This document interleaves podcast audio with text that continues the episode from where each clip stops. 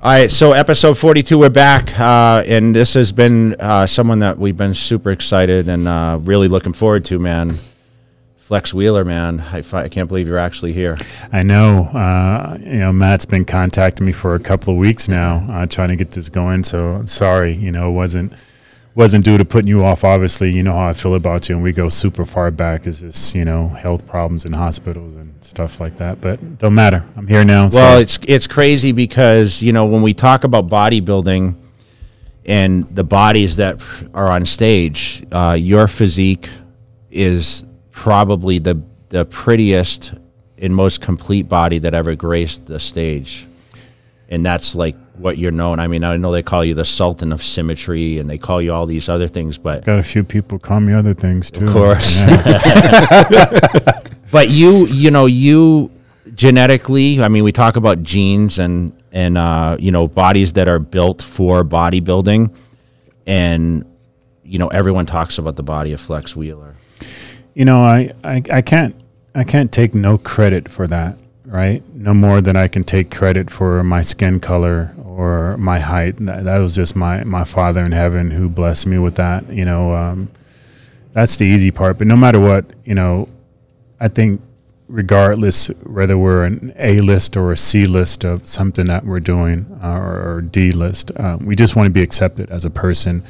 And for you saying that, and, and hear other peers and people saying that, is it's it's for me. I take it as acceptance, and you know I've said this a billion times, but it, it doesn't get old. It doesn't matter whether you're gay or straight or a lesbian or you know you come from Venus or Mars or green antennas coming out of your head. You just want to walk into a room and be accepted by people and not judged.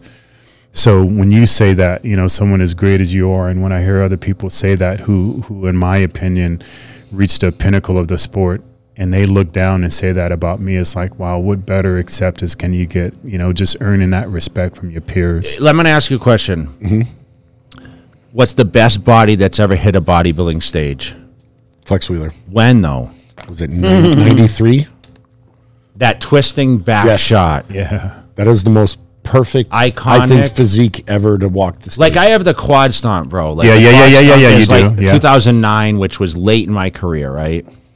Even after you even said I shouldn't have won one of those Olympics. Oh, it was, right? uh, yeah, yeah. it was, uh, 2007, was, right? uh, I was, it sta- I was uh, actually standing so- outside when you and so- Chad Was Nixon that talked. Vic, Vic, with Victor? Yeah, yeah, yeah, yeah. So- yeah. so Thanks for bringing that up. No, we we, True friends. we talk though. about Yeah, yeah, everything yeah, here. yeah, we're so friends. yeah. that 93 season was like people that I wish social media existed then because that physique, I mean, if you I want you to be honest. Yes, sir. Has there been a body like that that's ever hit the stage that you've seen since then? I know you're inside that body. Right. Be honest with us. But I don't. I don't think there's ever been another body of a. bo- There's. There's never going Everyone's to be their another own. Jay. I know, I Right. know. Yeah. You know. There's never going to be. There's never going to be a freaking Ronnie. You know. Um. So to answer that question, simply no, because there's never going to be another one of us, and and I wouldn't want it to be. I would want it to be a better version anyway. You know. If you know, like I feel records are meant to be broken. And if they're not never broken, then that means that sport or whatever it is hasn't excelled beyond that. You know, me and you are in the cars. You so more now than me. Uh, but you take, you know, Mercedes Benz back in our days versus Mercedes, they can't compete. Why should they? It's evolved. So, you know, uh, our record should identify to our sport continuously evolving. And I don't, I don't really think it's the greatest thing for our sport for me to be argumentatively one of the best or, or you or, Yeah. or Ronnie because we're so outdated. So what does that mean about our sport? you know what I mean? What about what about this? That physique could it have been better? Yeah. Where? Everywhere, especially here, where the mind goes, the body follows. I mean, I didn't know nothing about bodybuilding in. I didn't know about dieting in. I didn't know about diuretics. I mean, you know, I'm, I'm very honest. I took one aldactone for that show. I know, but dude, like, I'm gonna ask you. I'm gonna dive straight in, and I don't want to get like. I know we have a lot to talk about, but you know that physique was the greatest, right? Uh, at I that point, but did you chase that physique every show after '93? No, I tried to be. See, so so that's a mistake. Like I think I think most athletes when they they have their debut in their sport, um, they continuously getting better. They don't hit off like in their 90 percentile. And, and in my ignorance, and I think also the ignorance of the sport, because it wasn't me, I'm so green. I remember after Yonner Classic, a judge coming up to me telling me, Yeah, you won this, but that physique can never can stand next to Dorian. You better get better. And I'm like, and you know, I, I was kind of rough around the edges. I looked at him like, "What the f you mean? Yeah. The only way I'm gonna get better is in the coffin. How can I get harder than that? You know, being harsh. But the truth is, I wasn't aware at that time that I was like in my 90 percentile, the best I could be. So being that other physiques like like Ronnie and like Dorian beat me, that means that they they're viewing that physique better than mine. So I chased after whatever the winning physique was, right? And it, it was wrong. I remember, you know, Chris finally admitted to me, but when we were uh, training together, you know, he's like, "Man, listen, I, I got," and he just stopped. I'm like, "No, no, no, tell me." And it was years later, after I retired, he finally told me. I was like, "You know, why did you wait?" He goes, "Because I wanted to beat you." I go, "What were you going to tell me?" And he goes, "Man, don't change." just don't change flex just just just kind of better what you are but don't chase after that weight he goes but i didn't tell you that because I, I, wanted to beat you and i knew that would be your downfall but you know um, it's kind of so i was so immature with that you know you look at someone like like like yourself or you know even more so um, i think um, Shawn you know he didn't chase after us size wise. He stayed right in his comfort zone where you get, you know, I won't say other competitors' names, but they're a small physique like him, but they're chasing after that size. And we look at them and like, come on, man, that's too much weight for you, you know, at, at whatever, five three or five four. So I, I also wasn't comfortable enough of who I was as a person. So I just chased that person, but I didn't know anything I mean, geez, that was my second pro show, and I know you. I don't even know how I. Yeah, I don't even know how I did Hunter that. Labrada in the. Picture. I know, I know. How Look crazy is that? I know, but that twisting double bicep uh, shot, I just, I just emulated after all these other greats, you know, Serge Nubret and these these guys that I thought hit these poses, but I didn't know what I was doing, man. You know, um, I didn't know what I was doing at all. I just remembered a great Phil Hill with the massive legs, right? Uh, he did. The, he used to do the splits, and uh, I met him and he guest posed one time, uh, and he did the splits, and uh, he's like, you know, he's like, man, let's go, you know, because he guest posed in Fresno, and he's like, let's go have dinner. I'm like, oh my god, you know, this dude is inviting me to dinner, and I remember walking, he's kicking his legs out like this because they're so massive. And he's like, you know, so I heard you've been in martial arts, this, that, and other. He goes, can you do the splits? And I'm like, yeah. And he goes, do it on stage. I'm like, who cares about some skinny bastard no doing one it, you know? it. And he goes, "Oh man, a crowd would love it." I go, "But yeah, look at your legs." He goes, "No, just do it at a separate." And that's that's why I started doing the splits, you know. So You get chills when you watch this ever? Or? um, no, I don't. I don't get chills. Actually, it's probably more negative thoughts than anything because I I know what I was thinking. I know how I was hurting uh, mentally and everything like that. You know, when I I look at my history and and pictures like that, and even you know the. Uh, the little picture of it, me there smiling, and I was like, "Wow, I just, I just wish you loved yourself more." You appreciated the physique that you presented. just Your me confidence. life because i mean at that point in time i was still trying to kill myself. I mean i was just very i was very dedicated to trying to take myself to, trying to take my life you know? I mean the first time i tried to kill myself and i'm not talking about um, like thoughts. I'm talking act you know? First time i acted and ended up in a hospital i was 12 years old you know? And and throughout my entire career um, I, I act I did certain acts trying to take my life you know like like speeding driving at 190 miles an hour. It's not that I'm I, that big of a speed demon I just didn't care and I just didn't want to be here. So when I look at that you know I, I'm just like wow man I just I wish I can just go back and tell that kid just man enjoy yourself. You know look what you're doing you know love yourself you know you deserve to be here. But you know I, I said it in a, a video the other day when I turned 57 you know I didn't think I would ever get out of my 20s. Yeah, happy birthday, by the way. Thank you. Thank you. Thank you. I, I didn't think I'd get out of my 20s. So I lived like I wasn't going to be here long. I spent money and burned through everything in my 30s and my 40s. And now I'm finally, you know, um, I, I'm at a point now, or I appreciate it. Yeah, the last time I was in a hospital was just so horrible.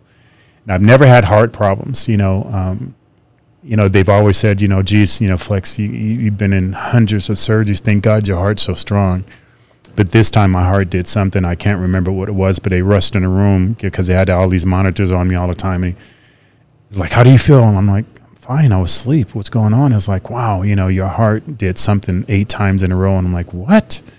I'm like, Now what?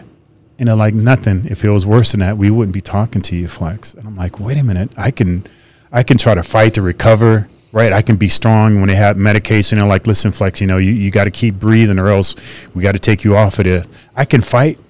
How do you fight to make your heart keep doing its job? I couldn't go to sleep.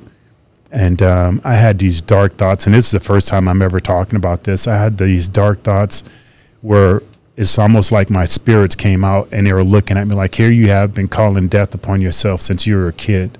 It's closer than you think.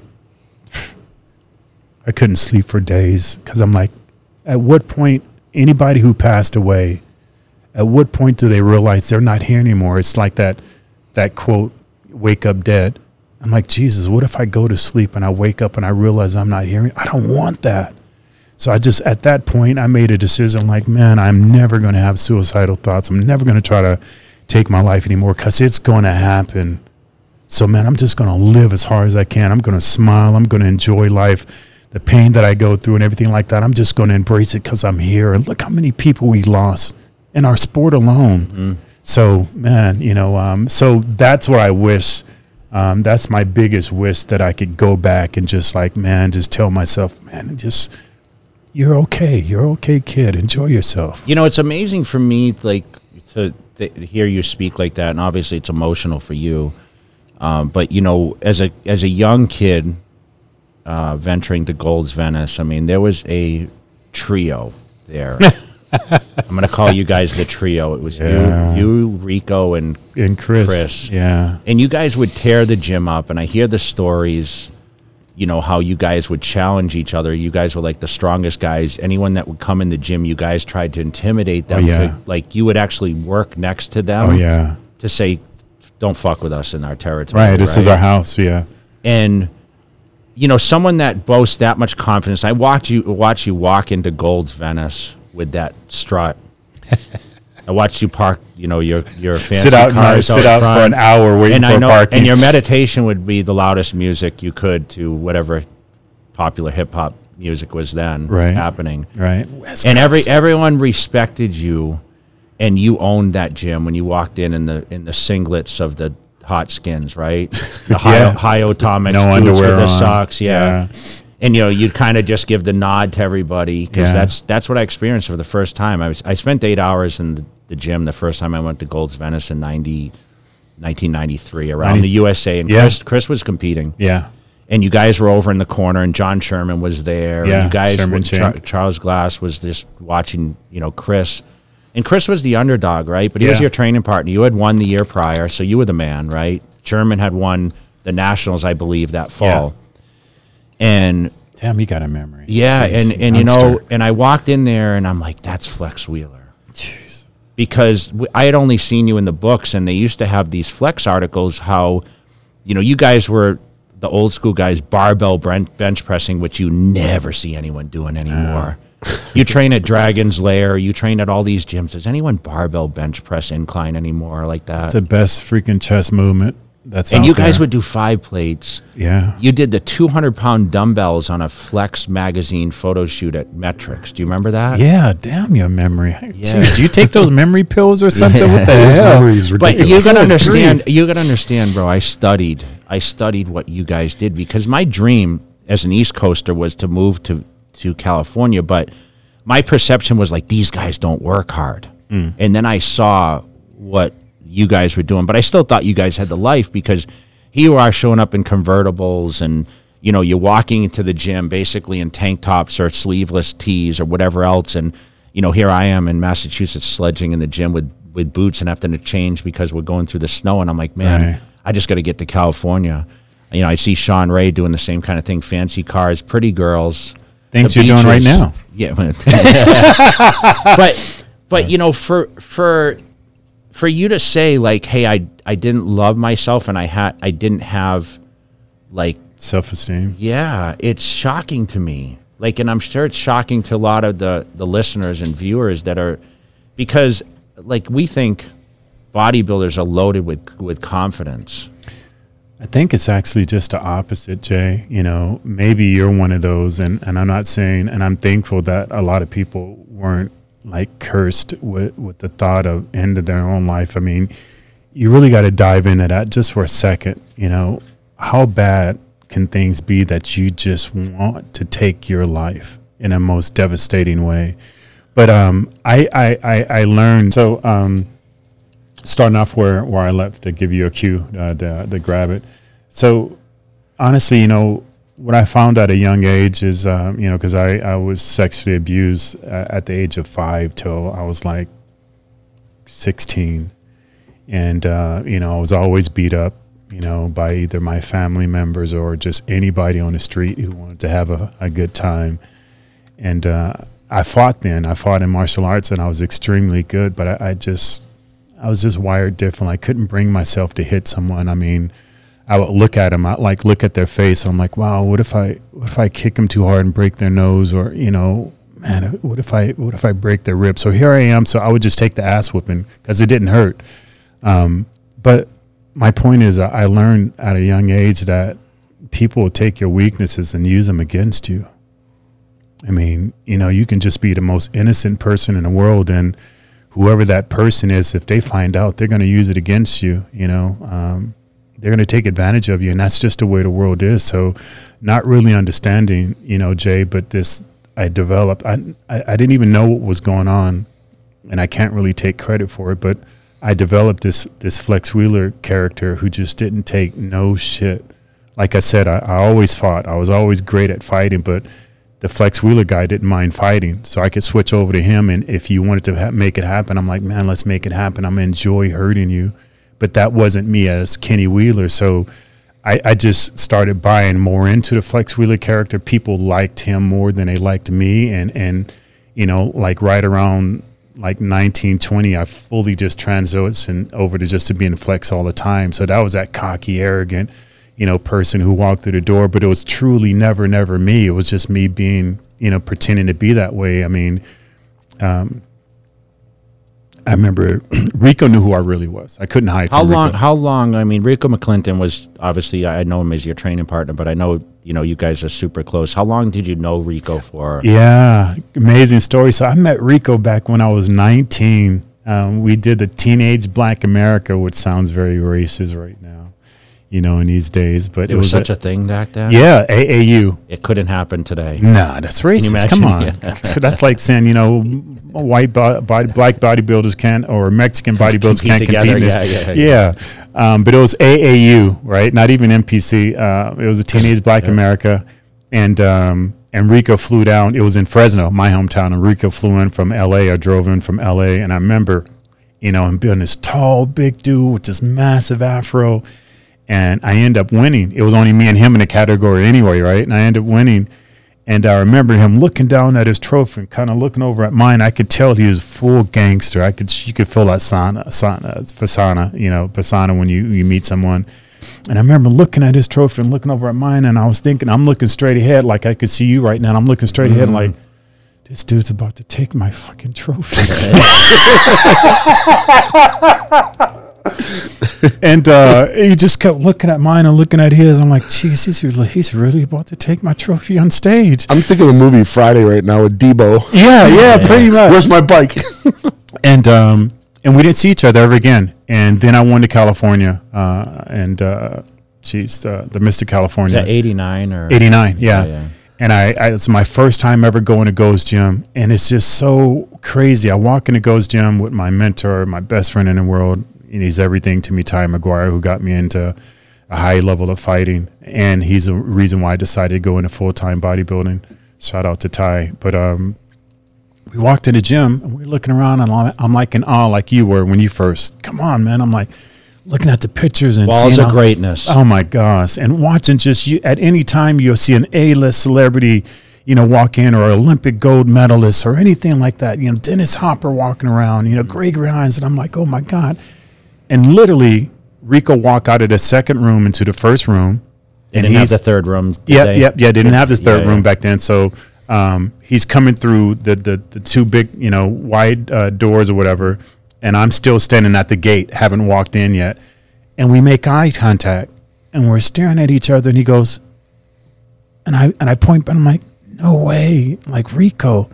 He goes, Flex. He walked up to me, gave me. The, he goes, man, I heard about you. I heard you went to California, blah blah blah. And we just clicked like that. From that point on, we were just inseparable. Um, so yeah, what a maiden story. But yeah, he's one of my closest friends in the world. I mean, you know, like you said, I was more flamboyant and flashy and all that. But Rico was always the leader of our team. You know, he didn't act it, he didn't have to, but he was uh, with his confidence, uh, with his maturity. Me and Rico, me and me and Chris would. We would have easily hurt each other and, and ended one of our careers. You know, I mean, we would have fought, and one of us would have like not been the same ever, ever again.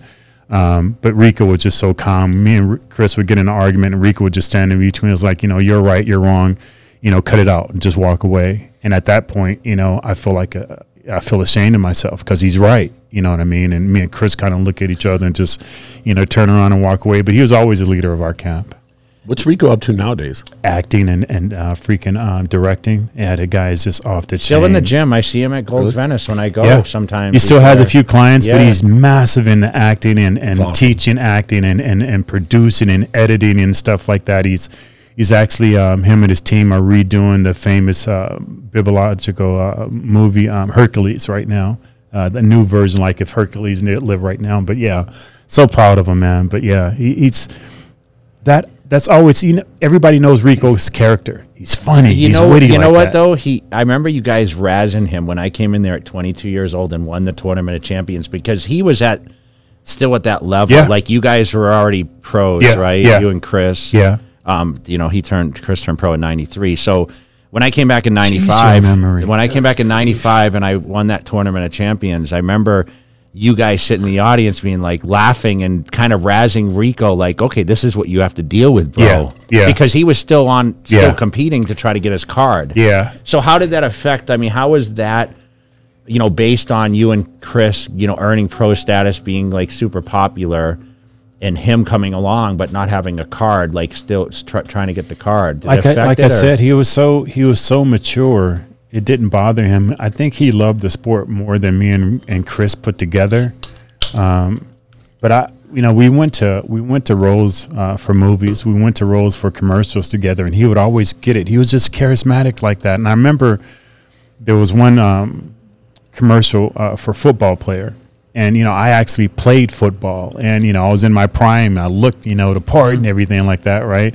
And Rico ended up getting it, and I'm like, and he lied, you know. So they like, you know, every person state where you played, how long you played, and this, that, and other. So everybody's rattling off, oh, blah, blah, blah, all American, this, that, and other. yeah. I rattle off mine, and Rico was like, where I played doesn't matter. What matter is I played, and I played well. And I'm like, you bastard, you. and he gets it.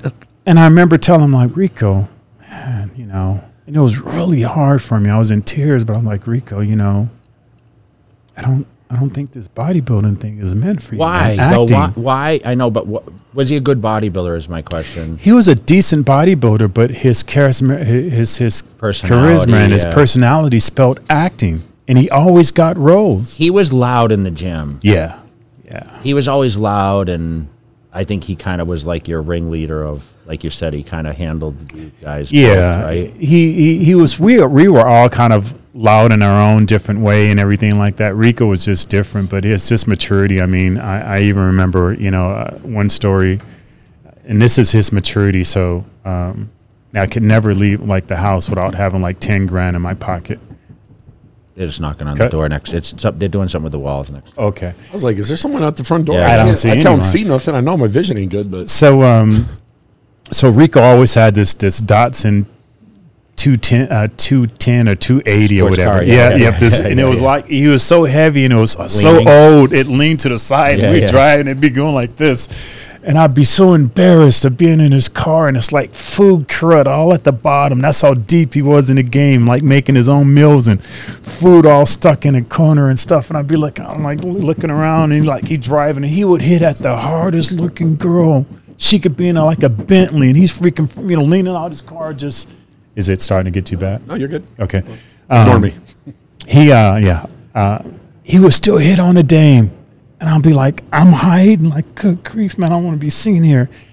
and uh, I couldn't leave the house without thousands and thousands of dollars in my pocket, you know, and and whatever fancy car, and you know, I remember we were driving down Beverly Hills uh, in Hollywood, and you know, speaker blaring an SL 500 right when they first got him. Good grief! Where is that? Next door? Yeah, they're redoing the wall, I guess. Oh, great. That's fucking ridiculous. Will will it pick up or no? I don't know, maybe a little bit. Okay, we keep, Keep rolling. talking. Yeah, what are you gonna do about it? Make them stop? hey, could you stop doing that? Hey, could you eat a dick for me? yeah. Uh, you should go tell them. You should not say, guys, we're filming a podcast. Give us like 30, 40 yeah, yeah, minutes." yeah. That is loud. Good grief! I know you. They has the uh, noise cancellation, but god dang, that's so Yeah, powerful. yeah. You can feel it. Yeah. And I just want to say how proud I am of you. You know, it, it doesn't matter ti- titles or, or anything like that. Just what you've done inside and outside of bodybuilding, man. I, I always brag about you. Um, you know, I, it's such an honor to know you and and you're cool with me. You know, you give me advice. As a few times we sat down and you like try to give me advice and stuff. So just I really appreciate that, Jay. Thank Um, you, man. So Rico's sitting on his girl, and you know, like I said, we're we're in my fancy car, and uh, I know that almost every day I'm trying to kill myself, and we're just driving, and uh, I just look at him like I have tears in my eyes. I'm like, "Wow, Rico, money don't make you happy, huh?" And he's like, "Geez, Flex, finally, man, you learning."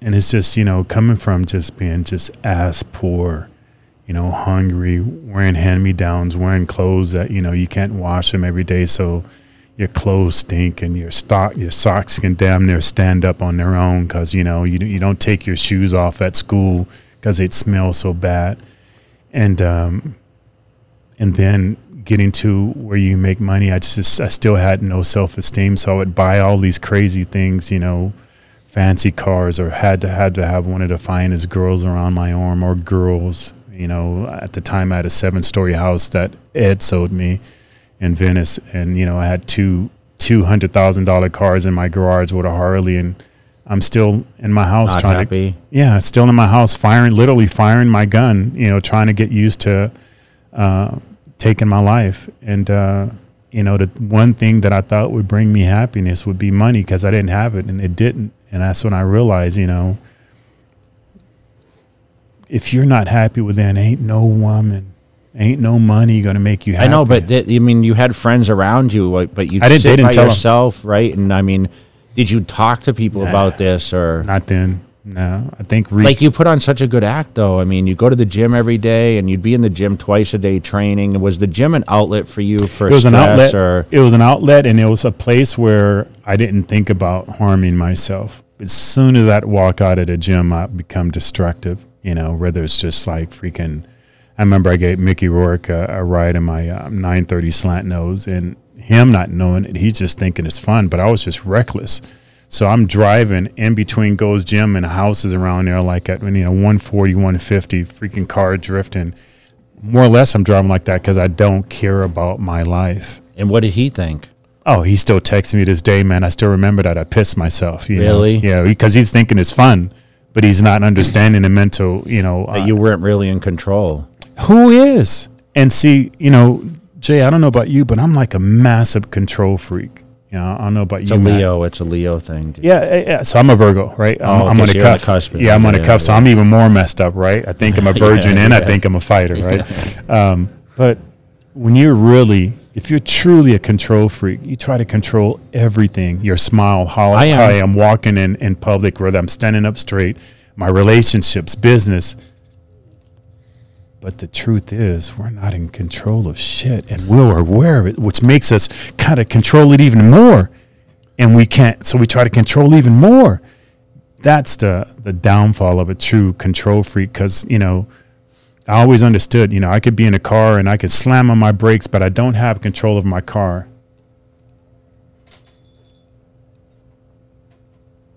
Hey, bro. I'm like, So I, I got it. you're walking in like that, man. I'm about to grip up on my shit, like son. So I, I, I hear you.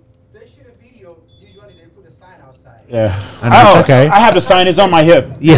I just Thanks, showed them Leo. when they come through the door. He said, "Oh, God."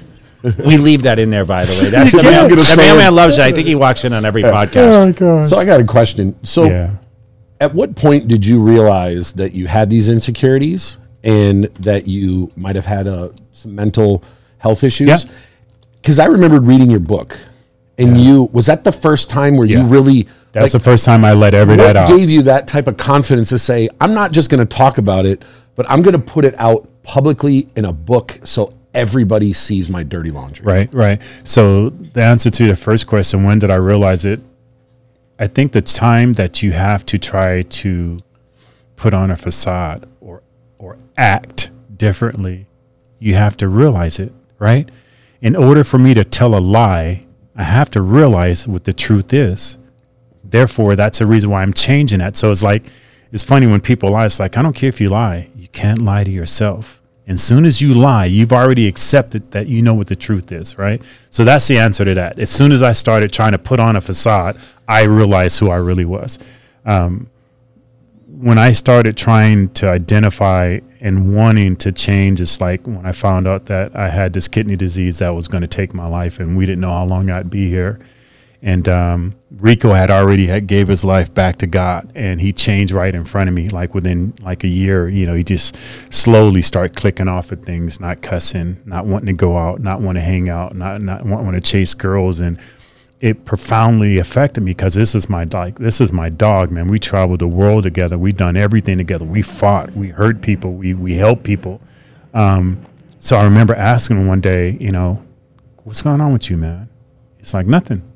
I'm like, no, tell me what's going on with you. And I can understand him thinking like, I could never tell Flex this. This dude is so far off the chain. Like, you know, God can't help him. Nobody can help this dude because he's so full of himself. And I kept harping him, and he goes, "Fine, oh, man. I, I- start going to church. All right." And I was like, "Cool, man. You know, I want to go." And he goes, "No, it's okay." Because it's like he thought I was BSing. And the bad part about it, I was raised in church. Rico never seen a church, but when he grafted, he just didn't. He just like bodybuilding, acting, everything else. He didn't deviate from that game, and he affected me so tremendously. I started going to church and I start restudying the Bible and um, and and I'm not a Bible thumper now. I don't beat nobody over the head with my my beliefs. I, my beliefs are my beliefs, and you can have yours. They don't change mine. You know, bless you, whatever yours are. But I'm good with mine. You can say anything you want. I'm, so, I'm my faith is unbreakable. You know, and I don't need to walk around like the way it should be. yeah, it's Superman. So um, when we're kids, we're normally introduced to church, but we don't understand. Come on, man. We got testosterone running through us. We got thoughts. I mean, come, we can't share that. And they don't talk about that in church. So we don't feel comfortable. So we immediately go into hiding and living a double life, right? Go to church whenever mom or whatever dad says, you know, or Easter or Christmas. They forced us to go. You know? Yeah. So as an adult going back and looking at this, I had a different understanding. And, you know, just really quickly, if you listen to anyone, any of these great people like Adam or, or anyone in the Bible, they went through horrific things. You know, one guy was willing to take his son's life. He was on a downstroke when God said, stop. You have kids. Anybody who have kids, could you ever have the power to take your child's life because God said so?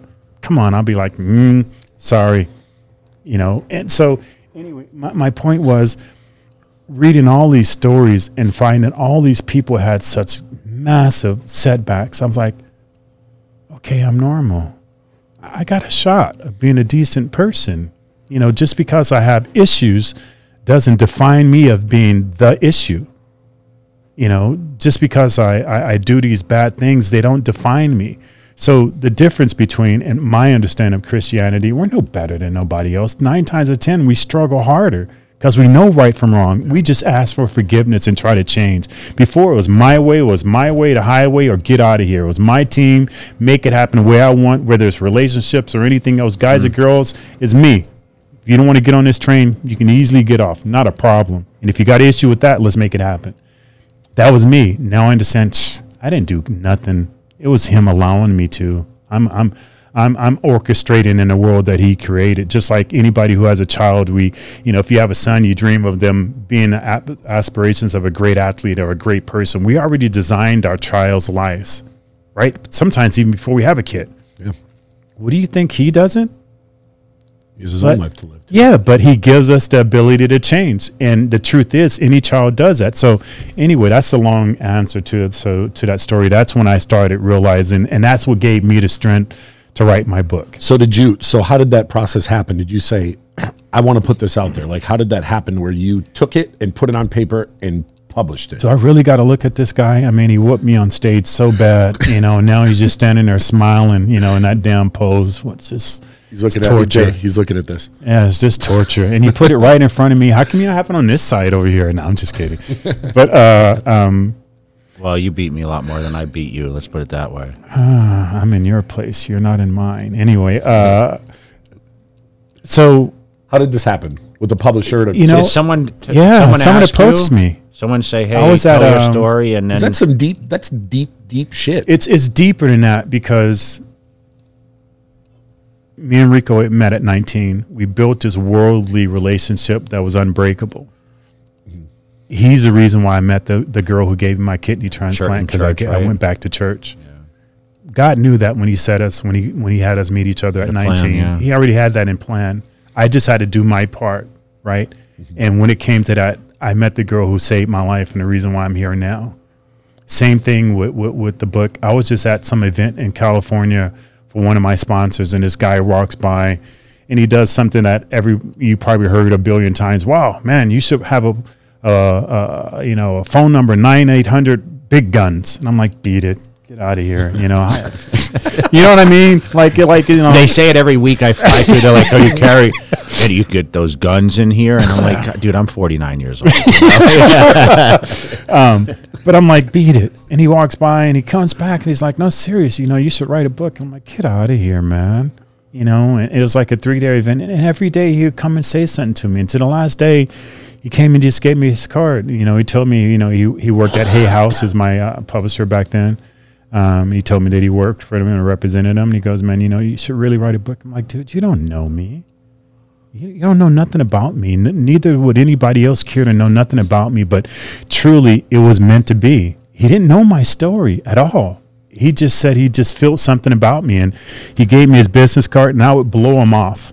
Like like every Christmas, he would like send me a, a postcard. Hey Flex, Merry Christmas or Happy Birthday. You know, you ever consider that? And um, it was right during that time where I started going back to church and with Rico and everything. Um, and he contacted me again. And at the time, Robin was still my manager, and I told Robin about it. And uh, he goes, you know, I sent Robin uh, the the paperwork, and Robin was like, you know, man, they, they're going to pay you up front. You know, take that. And I'm like, oh, hell yeah, I'm going to. I'm to lie. I ain't going to tell you. He goes, whoa, wait, you're not going to tell the truth, Flex? I'm like, come on, Robin, you know me. You know me better than anyone. You've been around the world with me. I can't tell the things I've done. Are you kidding me? I'd be ruined. He's like, Flex, don't do it. I go, do you see the amount of money they're offering me right now? He goes, you'll be ruined. You'll never make another penny. I'm like, get out of here, Robin. What are you talking about? He's like, Flex, every country, every backyard boogie that you've been to that you don't lie, that you don't tell the truth about in your story, you're ruined. And I, I have so much respect for Robin. I was just broken. I'm like, Jesus Christ. I'm like, this is 2003. I ain't like pulling in the big dough like I was then. I'm like, Yeah. and I just, I'm like, okay. And during that transitional stage of going to church and everything like that, I, I got the strength to be able to tell the truth. And I recontacted him. I'm like, okay, let's do it. You know? And then also because that's the last book I actually I read the whole book, and that's a long time ago. What 19 Yeah. years ago? I remember in the book you said your father-in-law the first time he ever heard of any of this is when he read the book. Yeah. What was that? And I know a lot of people aren't going to understand. So what was that conversation like with him? Because you talked about stuff with your wife and this and this. Yeah, Like, yeah. What was that conversation like? Yeah. Um, everyone in my entire life tree was the first time they found out anything. The only person who knew some of that was uh, the uh, mother of my first son, my first wife, uh, Levita. You know, because we started dating when I was like, geez, 14. So she knew the truth when everybody thought I um, I overdosed on uh, aspirin as an accident. She knew the truth because I told her what I tried to do. Um, and she knew partially everything up to to that age category. So no one else knew nothing. Uh, my mother, my father, uh, no one did, and uh, their response because I didn't use anyone's real name because it was about outing me. So if I talked about a girl, the only way you would know is because you had to know me during that time date. Because I used names like Medusa and Matilda, because it wasn't about embarrassing or outing anyone else. That's that's not good. The, the you know cut somebody else's backyard. So they were just angry. Uh, they were angry. They they knew who the women were who molested me, and they wanted to go and hurt them. And I was like, ah, it's behind me. Forget about it. You know. Um, but they were just they're devastated. I mean, I mean, I have kids now, and geez, how how would you handle that? You know, you're you're 12 or 13 year old kid telling you, you know, 10 years later that their whole life they've been trying to take it. As a parent, what would you do? So they they were devastated. My brothers and sisters were angry. They wanted to take vengeance on the people who had hurt me and that had beat me up and stuff like that. And then, unfortunately, I outed some of them on what they'd done to me. You know what I mean? And they apologized. You know, the, the truth is, you know, I, I didn't get it then, but I'm just weird. Like siblings, who who should you love more? Who should be more protective? Not them beating the sh out of you. That's just not me. You know, I got younger brothers, and I would hurt anyone who ever tried to touch them. I never laid a hand on them. You know, but my siblings, it was just an aura where they would just hand you your ass and laugh about it. They would literally, I mean, you know, Dinah and Charlene, my, my older brother and older sister, they would literally beat me up, bloody me up, and they would videotape it. And it was fun. And they'd play it for the family, you know, but I was just so different. It struck me differently. It affected me deeply, you know, and I didn't think nothing was fun about it. I thought, you know, who should be protecting me? Not within my own home. But to them, they didn't think of a big deal. Now they laugh about it and we talk about it and they they're like, yeah, sorry, we didn't know that it affected you like that, or else we would have never done it. But th- come on, how many brothers beat their younger sibling up? But it doesn't affect all of us, you know, differently. Were you beat up? Yeah. I'm the youngest of seven, dude. So So, you got your ass yeah, handed three by a lot of people. three sisters. Yeah. Yeah. Wow. Yeah, that was that was like I said, that was the last book that I I, Yeah. read. I remember reading it and just was like, "Holy shit!" Because you know I didn't know you or Yeah. No, I met you before that though. Yeah. I don't remember the first time we met. And actually, my ghostwriter Cindy, um, she lives here in L.A. and she would contact me like, like every like five or six years. Flex, oh my god, especially after the the uh, um, I lost my leg. She's like, oh my god, we got to write another book. I'm like, Cindy, I can't do it. You know, she goes, we got to. You have to. You know, more has happened to you in the last 15 years than your entire 20 something years up to that book. And um, you know, especially now I'm losing my leg, you know, we, we talk about it. But even then, you know, she would just record. We would talk and she would just record for hours. And it would be sometimes where she'd be like, I got to go. And she'd just hang up on me because she would just be a, mostly a train wreck. Or I would be like, I can't, I got to stop. So I'm like, it's going to be three times worse now. And she goes, Flex, you, you owe it. You have an obligation where you have to do it now. So we're working on it now. Because there's other people that could hear that and get strength from it. And that's all I want to do. I know it's an old stupid cliche. I know everybody says it, but I just I truly, truly just want to help people, especially people who are dealing with mental issues, you know, people who, who have a disease that, that there's no cure to that that's always trying to take your life. You know, people who are suicidal, you know, people who've been homeless and and sexually abused. I mean, you know, who you know, I come from the hood, I come from the ghetto, and the first thing we'll say to you, dude, you don't know what it's like. You don't know what my life is. Get out of here, or I'm gonna hurt you. But there's honestly, there's honestly no hat that I can't wear. I can wear a hat of a millionaire. I can wear a hat of a homeless person. I can wear a hat of a, a, of abusive person, a person who've abused people and been abused. I can hand, wear the hat of being sexually abused, homeless, on welfare. You know, I, I can wear all the hats that you can imagine and and and, and you know i honestly I, I, I not in a bad way but I, i'm proud that i was able and and able to go through these things because only now can i help those people you know being a, a great athlete and having this like mythological body Um, I always used to look at people who lost a limb, and you always wonder, you know, you kind of glance like, and you wonder, what's their story? How did that happen? Oh my God, how, how bad must that be? I'm that guy now. So immediately, like when kids or anyone look at me and I see them kind of staring, I'll say hi to them quickly. Hey, how you doing? Kind of to break that ice and let them, it's okay. Kids, I'm like, you know, hey, you want to touch it? It's okay. You know, adults, I'll joke. I'm like, hey, you want one? I can get you one. It's going to be painful, but I can make it happen, you know? So I just want to help people. And I could never, never help a person who has a rare disease that there's no cure for it unless I have one. Could never help transplant patient unless I became one. I could never talk to or be in a of, of, of transplant. I mean, uh, hand, uh, uh, people who lost a limb unless I became one.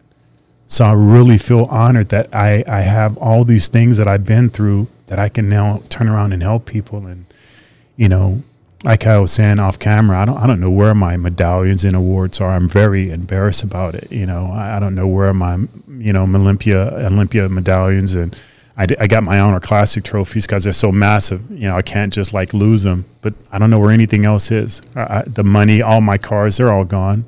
Money, I burnt it, made it, burnt it, made it, whatever.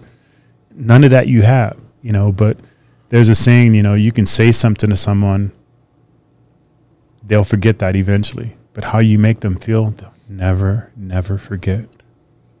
So is there a lot of memories in bodybuilding like that you sit and like I still think about like my 09 comeback of beating Ronnie Coleman for the first time.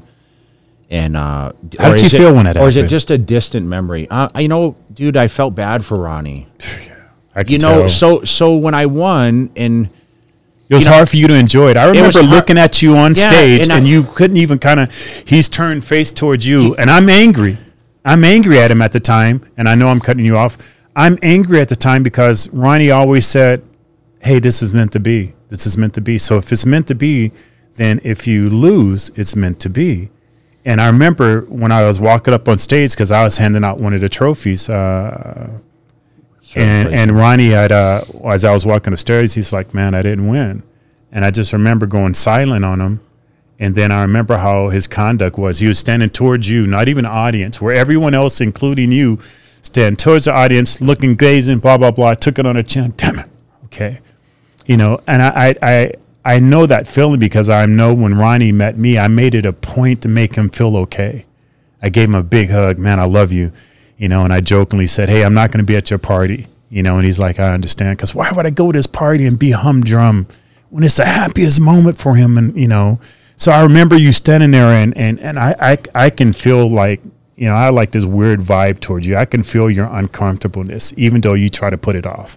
I think only people who are like that can see that in other people. Mm. And I remember you standing there, you know, and you kind of like, and you kind of glance over and you standing there, and I was like, wow, that got to be an uncomfortable feeling. To, to finally have made the epitome of what you want, and a person that you had the greatest dog fights with is uh is like not comfortable. Yeah, I mean, you know, I mean, you we there's very few that stood for that one two count. You did it several occasions on the Olympia level, right?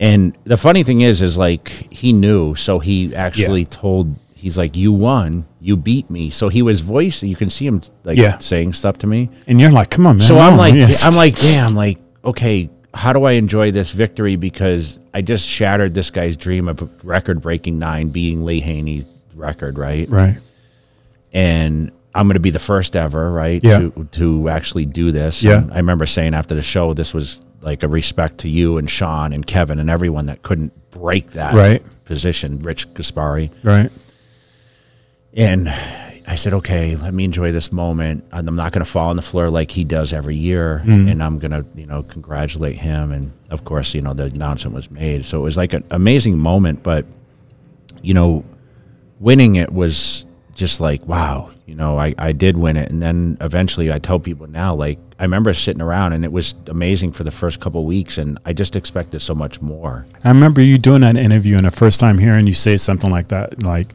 is that it?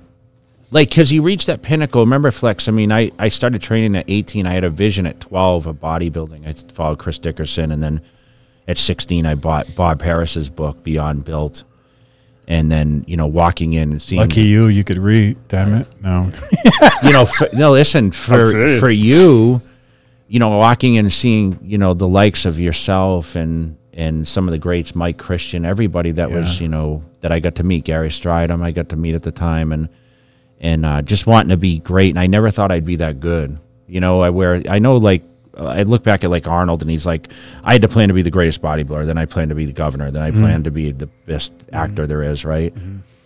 Uh, but I didn't have that vision. My vision was like, man, if I can make a couple bucks doing this, um, and actually pay for my gym membership, and then I, here I am being the greatest in the world at what I did. Um, but I just wondered with you, like, you know, you were you were second, you won all these Arnolds, you know, in '99. You know, I remember you walking and facing the curtain, like, okay, how am I going to handle this? Especially after '98, like, those were the two years I felt like, you know, you, you had the run, and then you had, the, you know, a couple where you fell off Yeah. after '96, and then '97 Yeah. you you didn't do compete. So '98 it was supposed to be Flex Wheeler's year Yeah. Yeah. in Madison Square Garden, Yeah, biggest stage of them all. And then Ronnie Coleman comes from the back and he beats you. Mm-hmm. And, you know, you're still like, okay, I'm going to come back and you're motivated to win this thing again. And, and it seemed like 99 was like the final straw for you. Like, I remember you had to, you kind of had to like capture yourself for a second because I wasn't sure how you were going to act. You took the medal off. Yeah.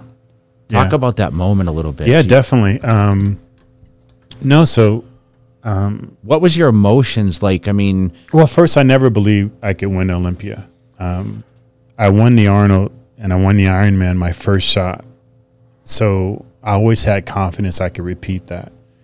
And, you know, I hadn't ran up against anybody who could beat me. You know, um, you know, Labrada was ranked number two in the world and Vince was ranked number two. So my, my first outing, I beat, beat the number two guys, guys. And then my second outing, I beat both of them. So I'm like, man, I'm hot who, who can touch me? And then I end up, you know, going and winning two more pro shows. And, you know, that put me in the Guinness Book of World Record for having a best pro debut in history. But then I ran up against Dorian.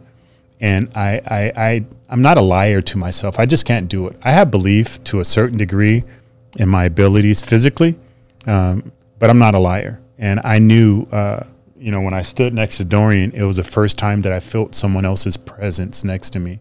That's the aura that he had and the space that he took up.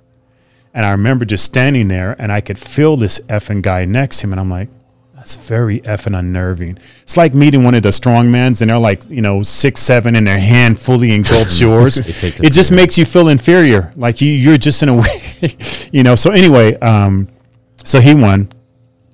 And, um, you know, I didn't really care because I was so green. I was just happy to be on stage. I didn't know the history of Mr. Olympia. I didn't know anything. But, you know, when it came to to Ronnie, you know, we were already really, really close friends. Ronnie would stay at my house getting ready for Olympia and stuff like that.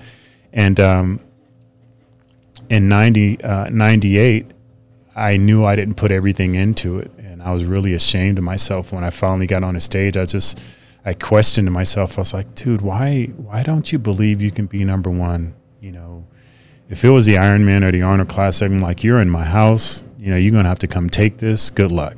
But the Olympia, I always would wire myself like, okay, I'm going to shut second down. And I think it was a flaw because my first time at the Olympia, I was second second, yeah. and you know that's what I identified to. Um, but in '98, um, I mean, Dorian sat out, right? yeah, So my name was literally on a trophy, and I remember it was it was so much pressure, and I didn't deal with pressure well then because there was the magazines were very outgoing by saying my name was on a trophy already. Who's going to beat me? Because you're right, Dorian had set out, and I'm the next in line, even though I wasn't the second place winner at the time. You know, my Who was uh, so I think it was either uh, Nasser or uh, Shawn or maybe Kevin. It was one of those three. okay, second ninety seven? It was in Long Beach. Oh yeah, Is it that's right.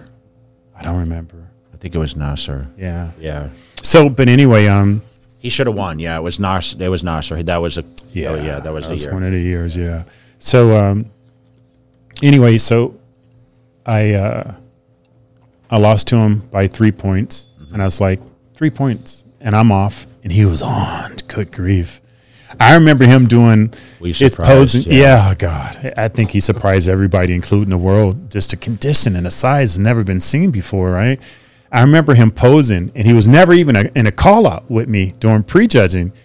And I remember thinking to myself, I, I'm always honest. I'm like, that's not right. This this guy deserves to be up there with us. I'm not saying he deserves to beat me, but I'm like he deserves to be in a call out with us. And he's posing and like you know doing his abdominal pose, and I'm looking at his back, and I'm like, wow. They always talk about how feathered my back is. I'm like, his is more. Mm-hmm.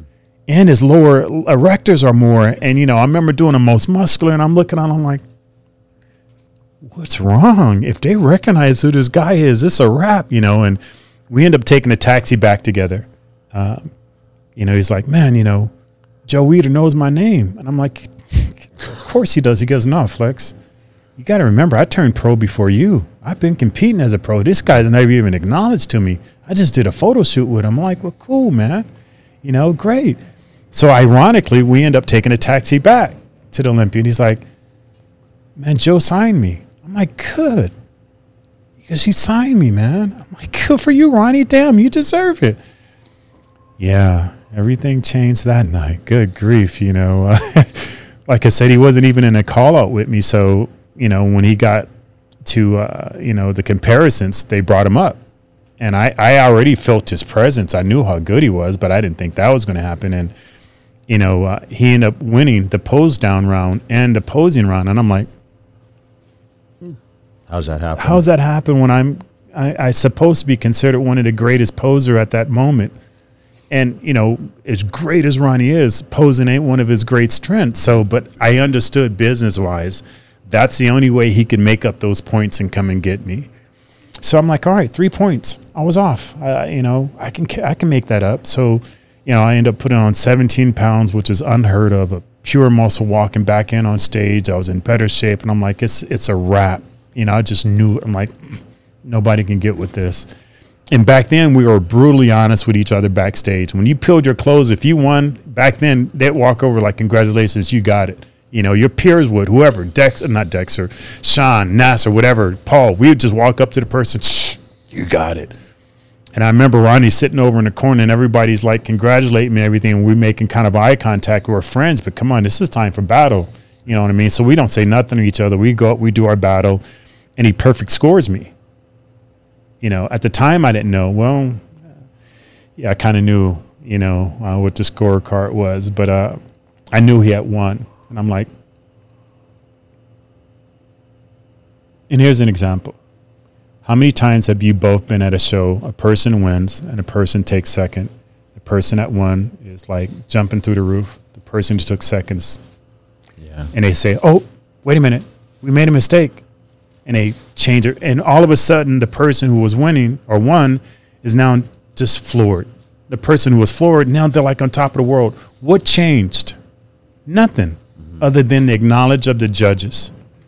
And I remember thinking at all, like you know, time just slowed down, uh, slowed down for me, and I was like, "No, man, I worked my ass off. I did everything right." No, these say no. I'm not. I'm not wearing these. I'm because you think I am. I'm number one. I know that in my heart. I'm number one. I gave everything. I know I am. I know I won this show. You're not gonna. You're not gonna make me feel like I'm number two because you say so. And um, you know, and that was my thought. I thought you were going to freak out. no, That I was my first. nothing- That was my first Olympia flex. I Oh, was really? 15 out of 16. God dang, 99. No, it was not. It was not nothing to be angry about, right? It's nothing to be angry about. It's a subjective sport. You know, we're men here, and uh, say two twins walk through the door, and, and for some reason we all thought the one on the right was just the most finest, but they're yeah. identically. It's the presence. It's your feeling how you feel about that person. It's Nobody's not like wrong for their feeling. yeah. So how can I be mad at anyone? And, and especially the gentlemen on stage, they're just trying to do like I'm trying to do. They're trying to win and make money and change their positioning. Why would I be mad at this person? So you know, that's I went over and I, I, you know, Ronnie was on the floor and I just whispered in his ear, "Man, congratulations, I love you." And he said, "Thank you." And I'm like, "By the way, man, you know, joking, I'm not going to be at your party tonight." you know, and that was it, you know. Um, and I went back, uh, but it was nothing to be angry at nobody. I was more proud of myself that I finally believed in me. But did you? That was the year you signed the big contract with Biochem. Yeah. And did 17 days before. Yes. So this is a question. Did you did you actually think politically I didn't think it was possible. Okay. I didn't know they'd do it. I didn't know they'd do it. But you signed the because Lee biggest- Haney did it You signed the biggest contract of the time at that, time. point. Yeah. and, and you know, and a lot of people say, "Man, why didn't you just push that back 17 days?" And I'm like, for one, I didn't think that was going to happen, and I was on target of being the best version I ever was. Two, really, I could have cramped up. Anything could have happened, you know. I Million mean, variables. Come on, I'm like, I'm not. They offered me uh, a three-year deal uh, with, with the most pay that anyone had had during that time. They even included like, you know, things I never heard of. You know, every place you go, you'll be in a um, a suite hotel. Anywhere in the world we take you, you're going to be in a suite. You know, Unheard of at the time. Yeah, uh, every flight you take will be first class. You know, anything you want to eat and every. I never heard of that. Three years guarantee. We was just offering us a year to year. yeah, and it was coach flight. It was coach flight. It was a billion appearances, and I was like, "Well, you know, so how do you turn that down?" and he goes, "No, we want to treat you like a real athlete I'll never you are." forget, bro. I went to the FIBO show. I went to FIBO, which is was the biggest Yeah, show in is. Germany. Yeah. yeah. And I remember you had a fold up like director's chair, and it said Flex Wheel on the back, and that was your signing chair. And I'm like, holy shit, Flex has made it. Yeah, they just took care. It was crazy, and um, And and, they I- only wanted three appearances from me a year. And I'm like, "Wait a minute, what?" Yeah, we only won three, and I'm like, I was so nervous to come over and talk to you too. And you had all the, the biochem guys. They became my good buddies. "Yeah, Brian yeah, and Ryan and I, guys. Yeah, Drexler. yeah, Yeah, the yeah, Drexler family. Uh, God bless. Yeah, Brian month's- and yeah. those oh, guys. Brian, I still talk to Brian. yeah, Brian. yeah. Brian is great. Brian saved my life so many times because me and Ryan would get into it and he's like, bro, don't argue with him. I'm like, why? He's just a man like me. He goes, he writes you a check. I'm like, who gives a damn? I'm an athlete. He goes, don't do it. but um, yeah, that was just great. And uh, Were you on? T- I mean, were you on top? Like you finally like got respect in my eyes. Then, right? right? I mean, to get paid like that was like that was the first. and Jimmy like, helped give me that contract. Jim Manion called me because he they were looking for somebody, and he's like, you know, Flex, you know, this company's looking. I'm like, Jimmy, I go, but I'm leave Weider, and he goes, just talk to him, you know, and um, even now, I I. I I couldn't go back on that, you know, and, and like I said, they only wanted three appearances, so I made this deal with them right then. I'm like, all right, I'll do three for you, but how about if you guys want me a fourth, fifth, or whatever more than that, you just give me a thousand bucks. I was like, yeah, sure. We're not going to use it more than three. Thousand doing- bucks. I end up doing like 20 and 30 appearances for for them a thousand. year. I get one will, thousand. We're gonna talk. We're gonna talk to the manager about this. What do you think about a thousand? But remember, this is ninety nine. Ninety, that probably was. But you were still listen, getting. listen, you were listen. It was just appearance. 99, but they were, you know, I'm just being honest, but they were paying me 17 grand a month. Yeah. That's. I mean, that's a lot of money. Compared that's to- about, you know, compared- that's good compared- money now. Back then, I mean, it you, was- were Yeah. fight, you were fighting to get five grand a month from Weider. At I was, time, I right? barely got five grand a month from Weider, and it was, it was, it was, it was, it was year to year based. This was three year guaranteed. compete- based on how your competitions went, right? and they agreed to the the the paying me for more. So I end up making like you know anywhere from twenty or thirty thousand just on appearances on top of my pay money. You know what I mean? So that's in, all honesty, that's a good deal now. yeah, yeah. Well, especially And now because twenty those years ago, fuck. who you don't even get those deals anymore. I don't even give it. I remember Ronnie asking me how much are they paying you, and I told him he goes he goes man I went back in the door. I'm like. He goes, I'm Mr. Olympia. Flex getting paid more than me. I want more. And he goes, because of that, he got more money. And I'm like, well, you deserve it, man. You are Mr. Olympia. I always know? say that that's the LeBron James effect. when the when the top guy gets paid the most, Mm-hmm. Or well, like if you do this deal, he should get more. And It's if he pushes it up, the guy that's just below you needs to come up below you. But if the top guy comes down to here, it, It fucks ruins you, and now you it, it screws her up. So the top guy has to push the envelope. Uh, So, so people talk about like, oh, Jay set the standard for contracts. I want to give you credit because I think you kind of set the standard. Did, did Robin Chang negotiate that deal for you? No, no one did. Because he was kind of your he, he, he was. was. the original manager, you know. Yeah. Yeah, I oh, remember. yeah, yeah. It was Robin. And I don't know if he worked with other people, but he was your manager, he kind of, right? You want? Yeah, he was. He was my manager, my best friend. He was a godfather to my my kids. You know, we it was more than manager. And actually, I, I, I he wanted to fire himself, and he's like, Flex, I can't be your manager anymore. And I was like, Why? And he goes, Well, you just you just get deals now. You know, all I do is like look at the contract. You know, and I'm like, I go. now I need to pay you more. He goes, no, you don't need to pay me anything. I'm your friend. I'll do it for free. I go, that's why now I need to pay you more because you look after me and I can't pay someone enough. I'm dyslexic. I don't understand nothing. I could read like a third year old, uh, third grader, and you read these contracts and you protect me. You don't take money from me. You're the godfather to my kids. You're my closest friend in the world. I made it because of you and your help. How could I not now reward you like I'm being rewarded? At the time, I had the highest paid uh, clothing company from California. Where? Yeah, I was making like four grand a month from them back then, and you know I was all so no. They just offered it to me. Their thing was is they I want to treat you like an athlete, like all other athletes are treated, and that was normal, right? For pro athletes to get a first class somewhere or, or, or suite, that was like that was like a joke. Like now, if you get an appearance, you know, of course you're going to pay my way. Of course you're going to pay me, and of course you're going to play. That's not even a question. You know, that was normal. So it was non-negotiable. They just came out and, and they knew that they had to do more than what we were doing. So and, and mathematically, they just tripled my pay a little bit more and gave me a three-year contract. And then while we were talking, you know, I think it's kind of like Ryan is so like that's him and his lifestyle, fancy cars and everything. He goes, yeah, yeah, you're going to be fine first class with me. And even when you're not, you're going to be first class. And, you know, I stay in suites, so you're going to stay in suites. You know what I mean? So, You know, just hearing you say that just makes me feel good because a lot of people don't recognize what someone like I did or someone like Robin did behind the scenes. Mm-hmm. And there's a lot of times we put our neck on, necks on the line. There's a lot of times we're the innocent bystanders Yeah. and we're the one that takes The the, blow when it comes. and I was him fully. and people don't recognize that. Like, you know how many times I'm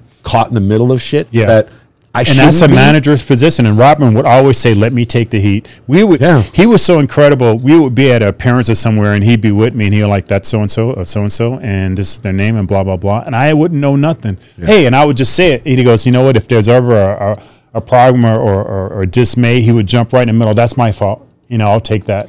So you're supposed to do. guy. I, I tell everyone I work with, you should never, nothing negative should ever come out of your voice. Right. Let it come from me. Right. And if someone, I, it's okay if they're mad at me. Yeah. You don't want them mad at you. Yeah. And, Yeah. and a lot of people That's the don't. signs of a great manager. You know, and uh, uh, what was that one movie uh, with Tom Cruise uh, when he was the agent? Uh, the uh, with the Mission little kid in it. No, with the little kid. the he was the baseball player. Oh no, it was, uh, It was with uh, the Gooding Jr. Yeah, yeah, yeah, yeah. Good. Yeah, well, something Gooding Jr. was the base. Yeah. talking And, you know, and, and me and that movie came out. It was like I felt like Jerry Maguire. Jerry Maguire. Yes, I felt like that was me and Robin. Yeah. And I remember I had to go and compete in the Arnold Classic that year, and he couldn't make it. Um, and I was just, uh, I think it was, no, I think he made it, and and my wife at the time couldn't make it and you know she was like my rock you know competing you know like like the women are uh, in our lives when we're competing. And it was just me and him. And i remember that movie like man it's just me and you man you know and and that's when he just fully took on a full role of everything. And i just laid back. All i had to do was just compete and just you know stay out of my own way. But You know that's what's just funny? a sign even, of a great manager. Even when Jay and I will travel, sometimes something won't be, and he'll just give me that look, like, and I You already he know. doesn't like it, and I'm like, just I'm gonna take care of it. I just know, like, you it's just sign you know you're you're the person that is in the line of fire between It- it and they're comfortable in doing that. I think a lot of managers now, Matt, want to be a bit of a star too. Yeah. And they're not ta- they're not comfortable in letting a star is like uh, Katt Williams said, you know, always know who your mother, you know, MVP is. Yeah. You know what I mean? And and and now I think there's a huge problem. It's nothing. wrong- It's nothing wrong with that star bringing whoever assisted them or their team up with them as they should should right? As they should, because they assisted them. But you know, I think now sometimes you know that that person want to have that same type of inoculation, and that's that's wrong. You know, we all have to know our roles. I knew my role, and I know my role as an athlete and as a businessman. And, and as we say on the street, stay in your lane, or you're just going to get bent up. Yep. You know what I mean? So whether it's on the street, I'm in a little Yugo and there's a, it's a diesel next to me, stay in my lane, or else I'm gonna get bent up. Or you know, in business, I might be dealing with an 800 pound gorilla. You know, as we say in business, stay in my lane. But it's for my manager role to jump out of his lane and put himself in harm's way to better or worsen that con- Keep- keep position moving. for him. And that's the reason why you should take care of them so well. But you now, I mean, you have athletes, right? I mean, Yeah. you're doing a lot of things now. I want to talk a little bit about how, you know, a Just lot of people know your history. Yeah, and and uh, you know, especially this Andrew Jacked. like this kid, I see some Flex Wheeler, by the way, with uh, the posing, right? And, and I'm going to ask you, I'm going to put you on the spot because there's been a lot of questions about him lately. But like, are you cons- are you managing or are you advising? Beside, oh, you're training. I mean, you're doing a So lot a of little- things based on your experience. Yeah, it's a little of all of them, and my role is is is actually uh, now learning to pull back because he's so mature as a person, and you know, I see it, and I've had other managers or helpers who who wouldn't let me grow, and they always want like, let me handle this for you. I'm like, no, no, no, I got that. We're okay. You know, you still are who you are to me, but I'm growing as a person. So I see him growing and elevating quickly. So, like you say, you know, in one interview, I built his physique. You know, I don't really need help. My thing is like you did build that physique.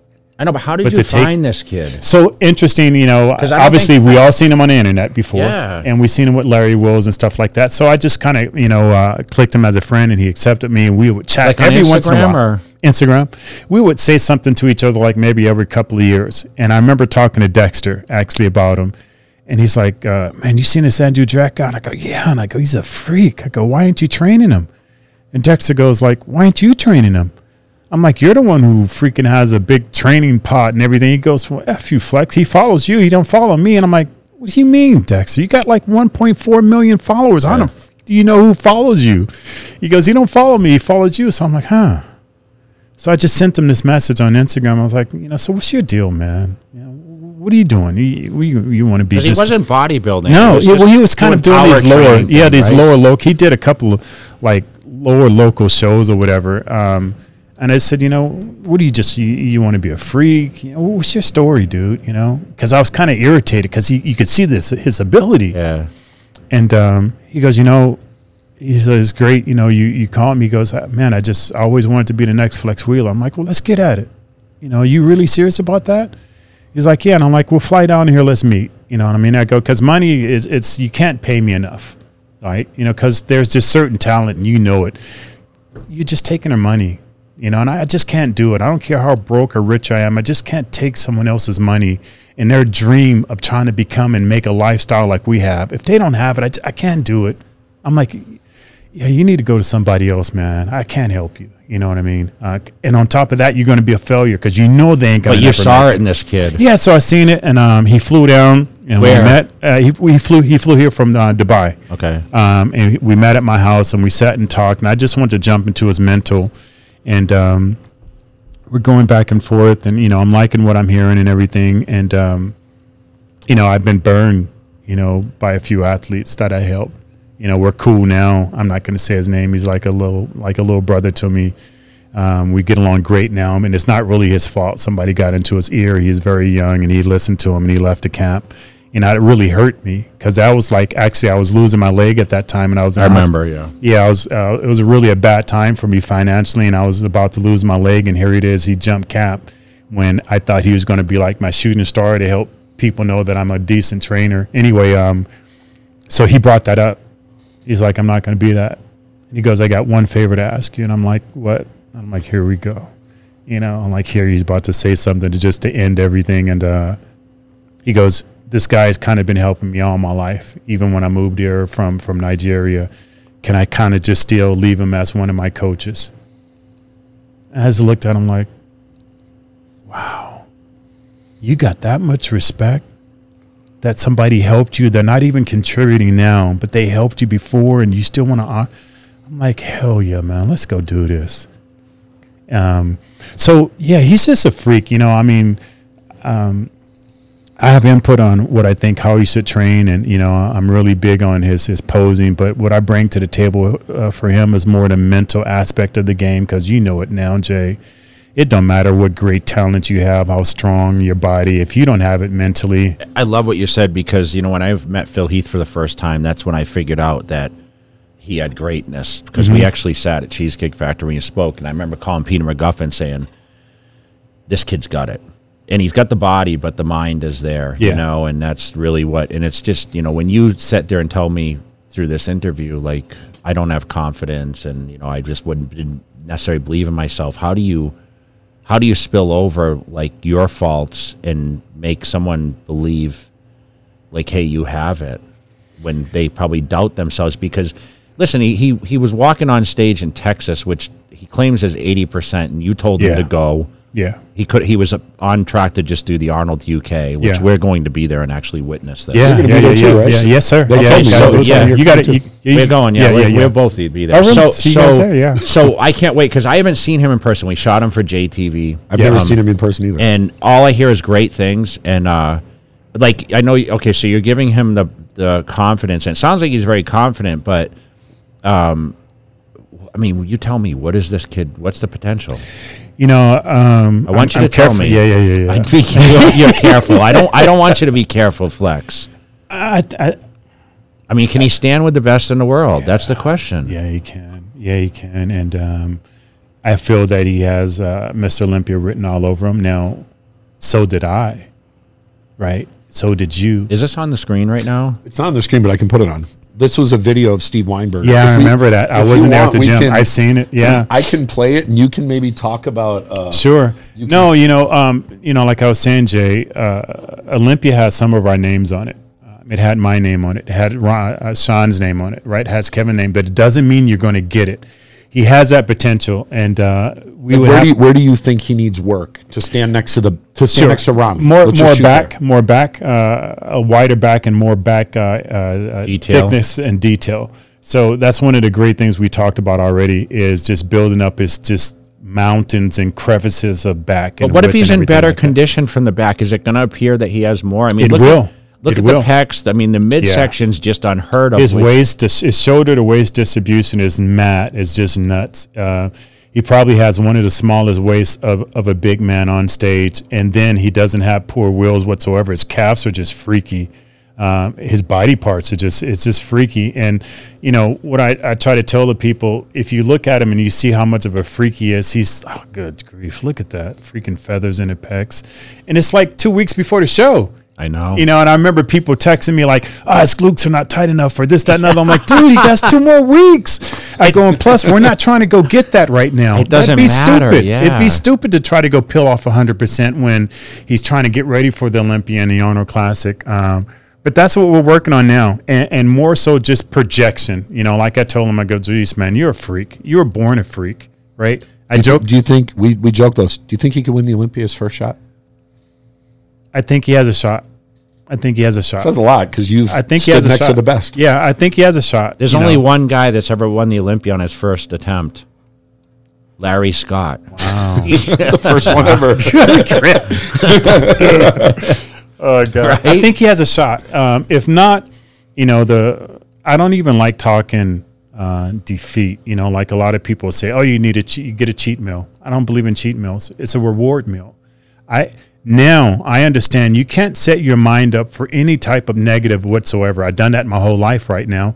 So even saying cheat meal is identified into cheating in some way. Why are you getting this meal anyway? It's a reward because of your hard work and everything like that. So I really fully do. Um, Uh, Flex, do you believe he's confident? Ah, gosh.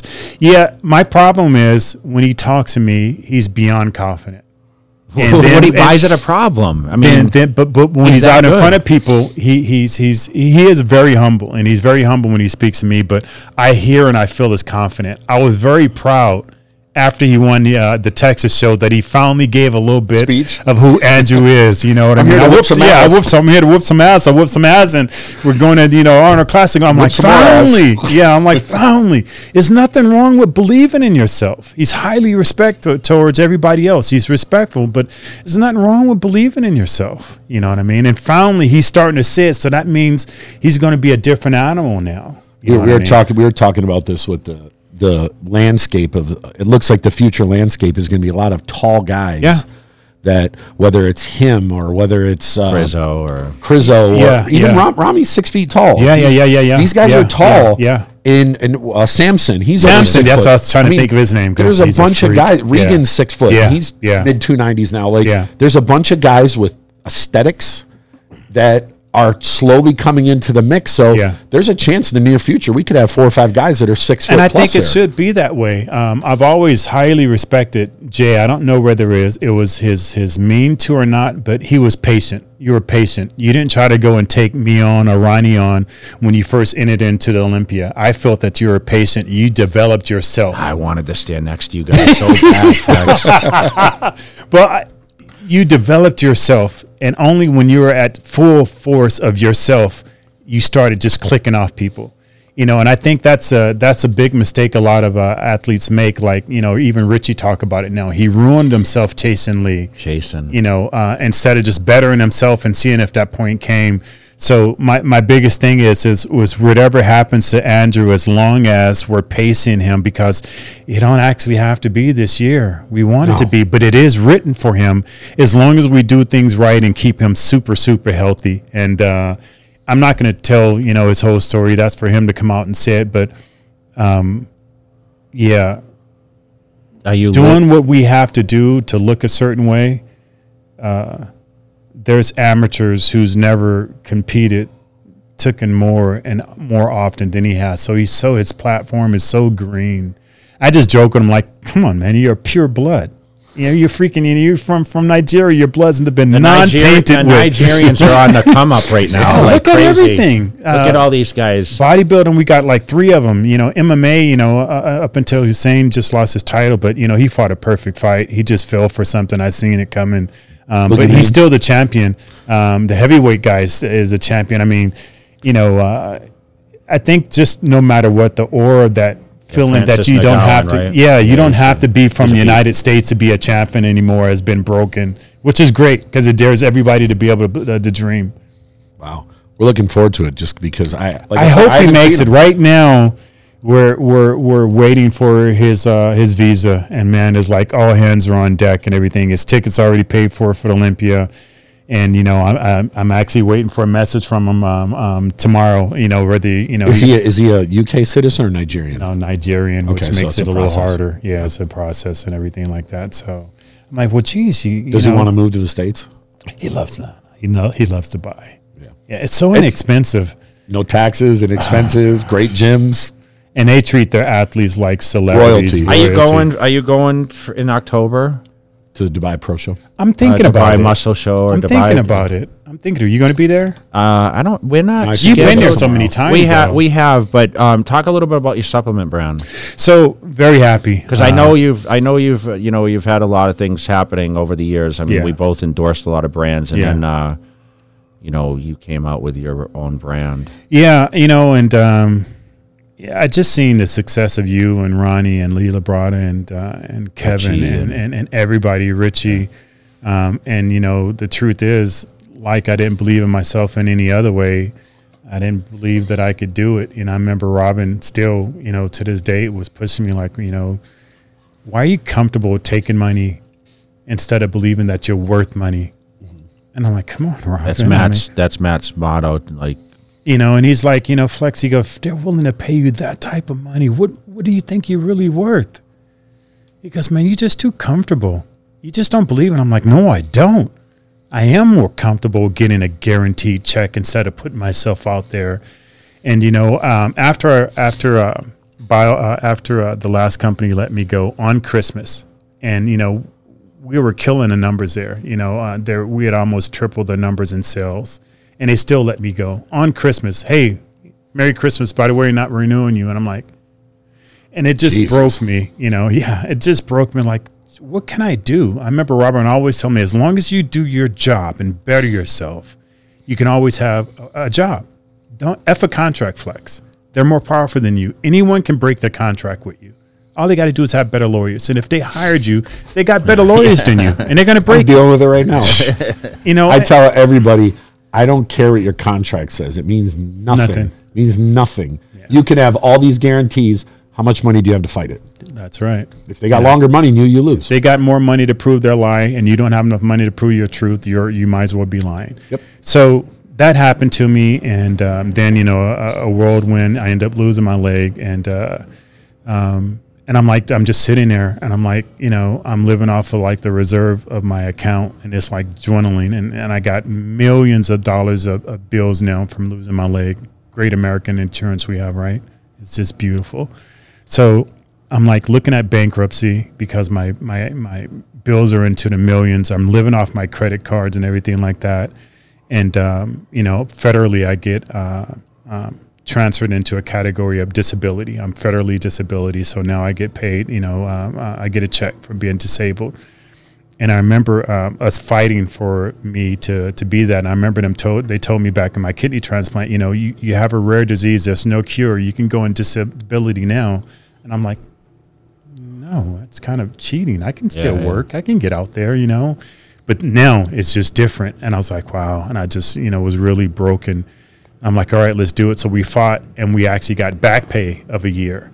And I just took that money and I invested it into, you know, I contacted uh, All American uh, Sports, which was one of my partners with uh, All American EFX. And I said, hey, you know, Jeff, you know, I know you're super expensive, Jeff man, but Galini, you know, right? yeah, Jeff Galini, Yeah, you know, nice will guy. you mind, Very you mind working? Oh yeah, you mind working out something with me? And he's like, you know what, Flex, you deserve your own company. Everybody else, you deserve it. Let's make this happen. So he accepted me and started making my products and stuff like that. And you know, I just I just picked the the the, the three lowest hanging fruits. You know, so they already invested millions, if not billions, of dollars in the low T, helping everybody to understand that men go through uh, low T like women go through menopause. It's a natural phenomenon, just something we didn't talk about. So, testosterone booster, right? Immediately, everybody wants to lose weight. You know, everybody and their grandmother wants to lose weight. Fat burner, number two. Pre workout, geez, people work hard. Now we're in an era just people just don't have the energy, can't get it from food and everything like that pre workout. So those are my three low hanging fruit. But I remember representing other companies like we have, listening to the horror stories of lawsuits or a bigger company just, you know, like you said, just coming over and just taking over because they got more money than you. So immediately I trademarked my names and I wanted to spoof off of it. So, you know, Flex Generator, spoofing off of Flex. And I trademarked that. I wanted uh, T Rex for my testosterone booster because it just, come on, cojones, man. Yeah, like yeah. T Rex, imagine, right? And it was taken. So I'm like, all right, Flex T. So trademarked that. And then um, foreplay, you know, I was like, come on, what is foreplay? You know, everybody know what foreplay is, right? And it's like synonymous with pre-workout foreplay. You know, so I'm like, you know, let's just spell it different and trademark it. So, Jay, I just want to say you're one of the first people to come out and congratulate me. I remember we were at uh, the gym um, that you train at. I used to go over there sometimes. Um, what's it called? Beautiful lighting, always great to take back pictures. Uh, was it at um, City Athletics? Or? no, no, no. Uh, they just opened. They've been open for a while. Kilo. No, uh, Fit Club. Fit Club. Yeah, yeah, yeah. Fit Club. We're sitting there talking. I was so nervous, and I just wanted to ask you questions. And I, you know, Ronnie's been super helpful. He's like, dude, any question, anything I can help. You know, he's been so open, traveling the world. If it wasn't for Flex, I wouldn't be Mr. Olympia. So I got advice for him. Um, before I even did the company, I would talk to Lee Labrada. You know, we're good friends. I'm like, should I do it, man? It's horrible time. He goes, do it, Flex. I go, but you know, like, it's like we're in a recession. You know, COVID's happening. He goes, no, do it, do it. Now it's perfect timing. And um, I remember seeing you at the Fit Club, and you know, and you know, you had congratulated me. I was like, you know, I'm like, he's like, you know, any, anything, you know, question you have, you know, ask me. And I was like, damn, I really want to ask him some questions. And like, you know, and I started asking you questions. I remember you were asking me like, man, you know, good luck, do it, and anything. C- So it was people like you who made it. And like I was telling off camera, you know, I'm, I'm you're one of my biggest inspirations because you you didn't come from California. You know, I remember you as a kid when I seen you at at the firehouse, and I made a comment about your insane, sick ass triceps. You know, like you know, kid, you're gonna go far. You know, not knowing that you're going to be as explosive as you are now, um, but just seeing everything that you've done, and uh, and and how you believed in yourself and you made things happen. You know, uh, we consider you, if you don't know, one of the greatest success stories, business wise, as one of the bodybuilders, other than probably. You know, maybe Arnold, who had an incredible platform back then. You didn't even have that amazing platform, but look what you built. So you know, I'm just just daring myself to dream. So I'm excited about that. I'm excited that um, the athletes I've been able to bring to my stable. Um, an MMA fighter, uh, William Knight, who has a big fight coming up. Um, I signed him, um, and actually haven't even announced it publicly. This is the first time announcing it. I just got all my products accepted by WADA. So I made Wow. a deal with uh, with the MMA because they're like, you know, William can't take your products because we're going to test him, and if he tests us dirty, it's going to be on you. And I'm like, God dang! And William's like, man, I thought you said your your uh, your uh, manufacturing plant is a WADA, you know, certified. I go, yeah, but that don't mean all products come out of it. So uh, MMA made me go through all these restrictions and stuff like that, improving, and we just got our certificate. So that's massive. So now an MMA can brag and tell that you know, hey, his products are accepted. They're good. They're good to go. So having William Knight. Uh, Nightmare on my team, and uh, about a week ago, I just signed, signed a great Way, uh, Raymond Daniels, who's um, George St. Pierre. Uh, everybody considered him the greatest striker of all times. He's definitely one of the most flamboyant, amazing fighter. And he just uh, left Bellator. He's a Bellator champion. Uh, he just left Bellator and signed with Karate Combat. And his uh, breakout fight is this weekend. And uh, I was like, man, are you comfortable using the products before your fight? He goes, yeah, man. He goes, I feel like I could fight all day on your foreplay. So you know this, Jay. What, what's just shocking is some of these sports are so ignorant to nutrition. And I listen to how to like they lose water. I'm like, what are you? Why? Like we lose water over a period of time, and we're so healthy that we still can go on stage and fight.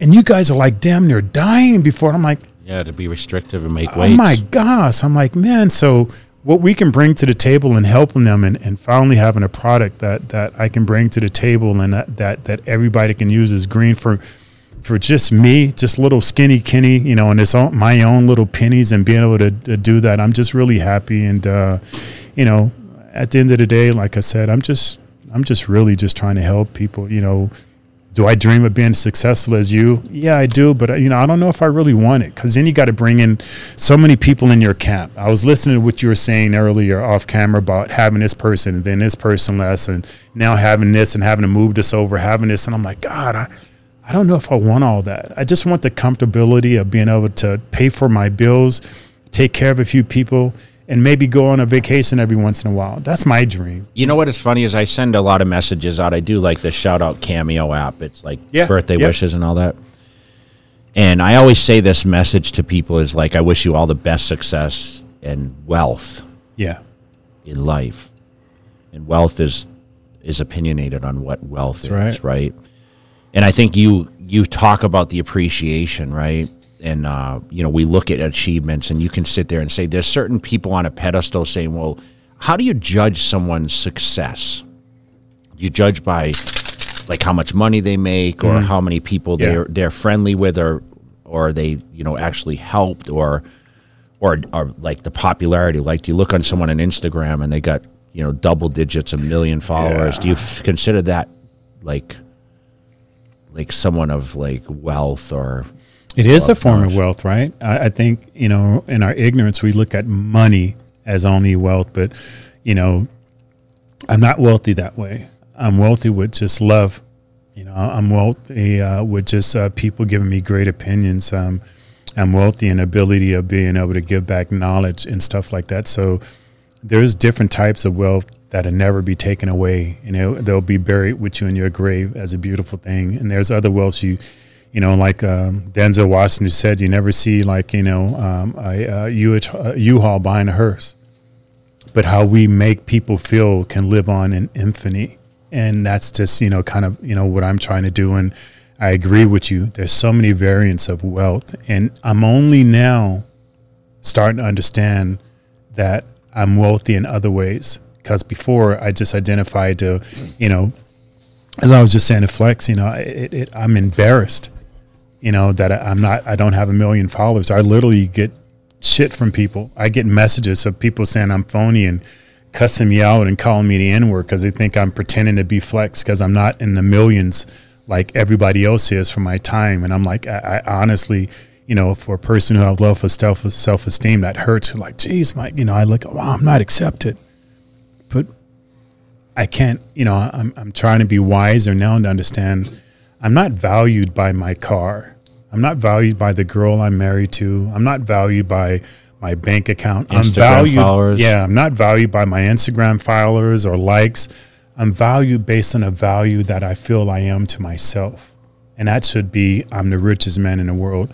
And I'm just now getting there At fifty, at mid fifties. at 57 you know what and um and and let hopefully that's a lesson to people who are struggling hey come on as long as you continue evolving you can continue living you have a chance to change and better your situation and now we live in such an era uh, that suicide is so prevalent, especially with teens.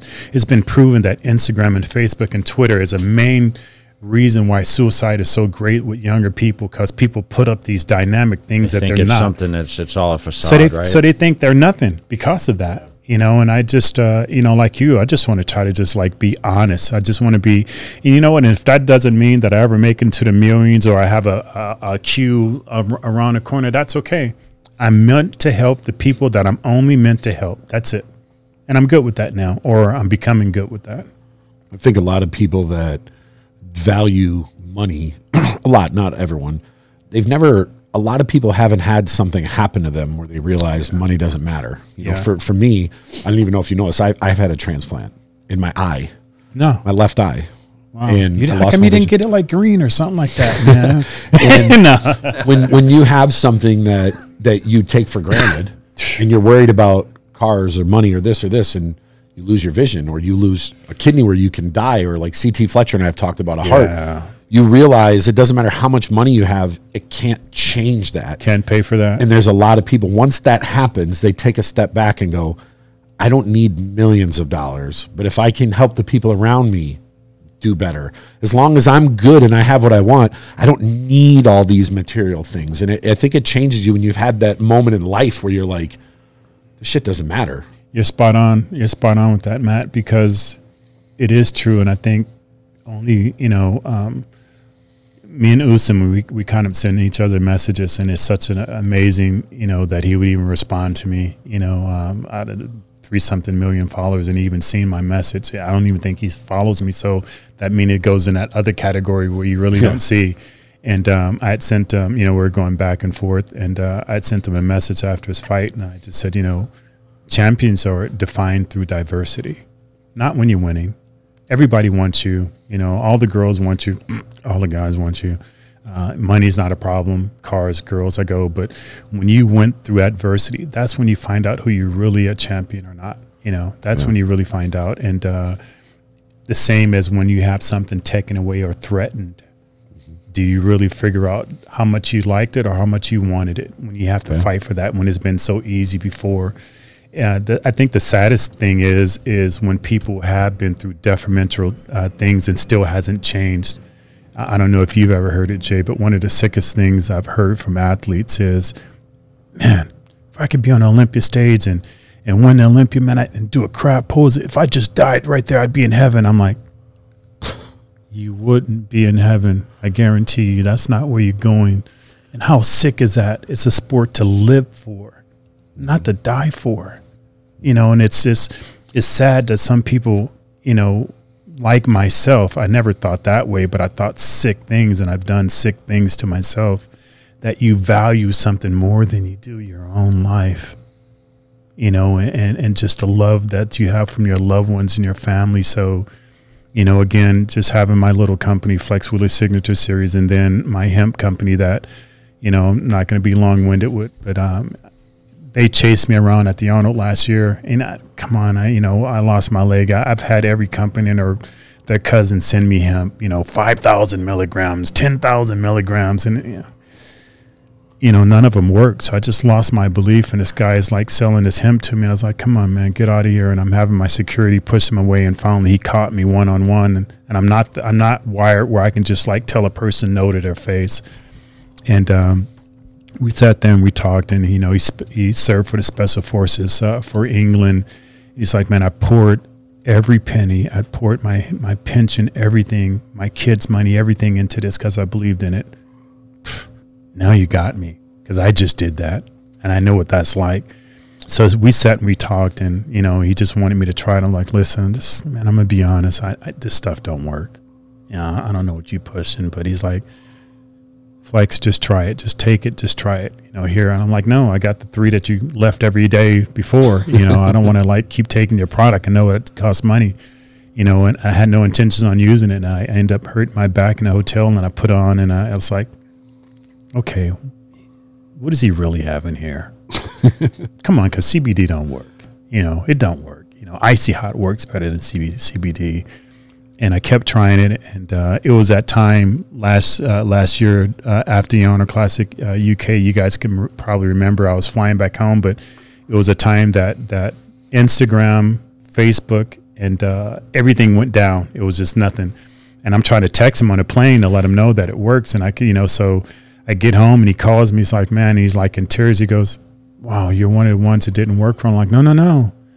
I go, you, you just got to give me a couple more weeks. I don't understand, you know, because listen, I'm on the strongest opiates on the planet and they don't bring me relief. And this is bringing me some relief. I go, so I just got to wrap my brain around it. But anyway, long story short, I actually bought into the company. I'm one of the partners awesome. of the company because it, it just, when when you when you deal with chronic pain like mine, when you when you when you deal with pain that that that triggers you to want to take your life because you know it's never going to go away, and I stay like the last two days I was at a level 10 and I just stayed at home just like in a fetal position just sobbing because I could drug myself out on, on opiates but I'm just drugged out and I don't want to play with those too much because you know they didn't kill Superman before you know um, but you know, so to Is have it a, your leg flex or yeah, I, I just my, my my my leg. I don't even really talk about my arm anymore, but my arm is tremendously atrophied. When they were trying to save my leg, they put a stent in my my chest that goes all the way down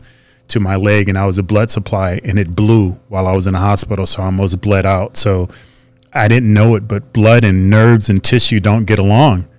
You know, I'm just thinking like the human body; it's all over the place, you know, but you know, your nerves are protected by this thin film, and nothing never touches it. So when it blew out, I lost full use of my right arm, my my thumb. These these two, uh, my thumb, my finger, they stay at like a six all day, just a tingling feeling. I couldn't write for like over a year. You know, I lost my whole bicep and everything like that. But um, it's from nerve damage, and and and now um, they actually kind of you know jokingly say we should have just took your leg the first time instead of all the surgeries because all the surgeries is the reason why you have nerve damage now because we kept going in and cutting everything. So, but just being able to have a product that that you know, and I don't I don't lie to nobody. You know, my my pain is just like different. Um, and if I'm not like at a ten, it might bring me down to a, a, a eight or a seven. But that'll change my life if that's enough to keep me from the bad thoughts. Then wow. So again, just being able to have something to give people that actually really works. You know, I don't, I don't care. You know, and we've wow, we've done incredibly well in a year. Good grief, our growth. We now just got accepted why we can sell in the United States, and man, we got some some massive power behind us. I can't.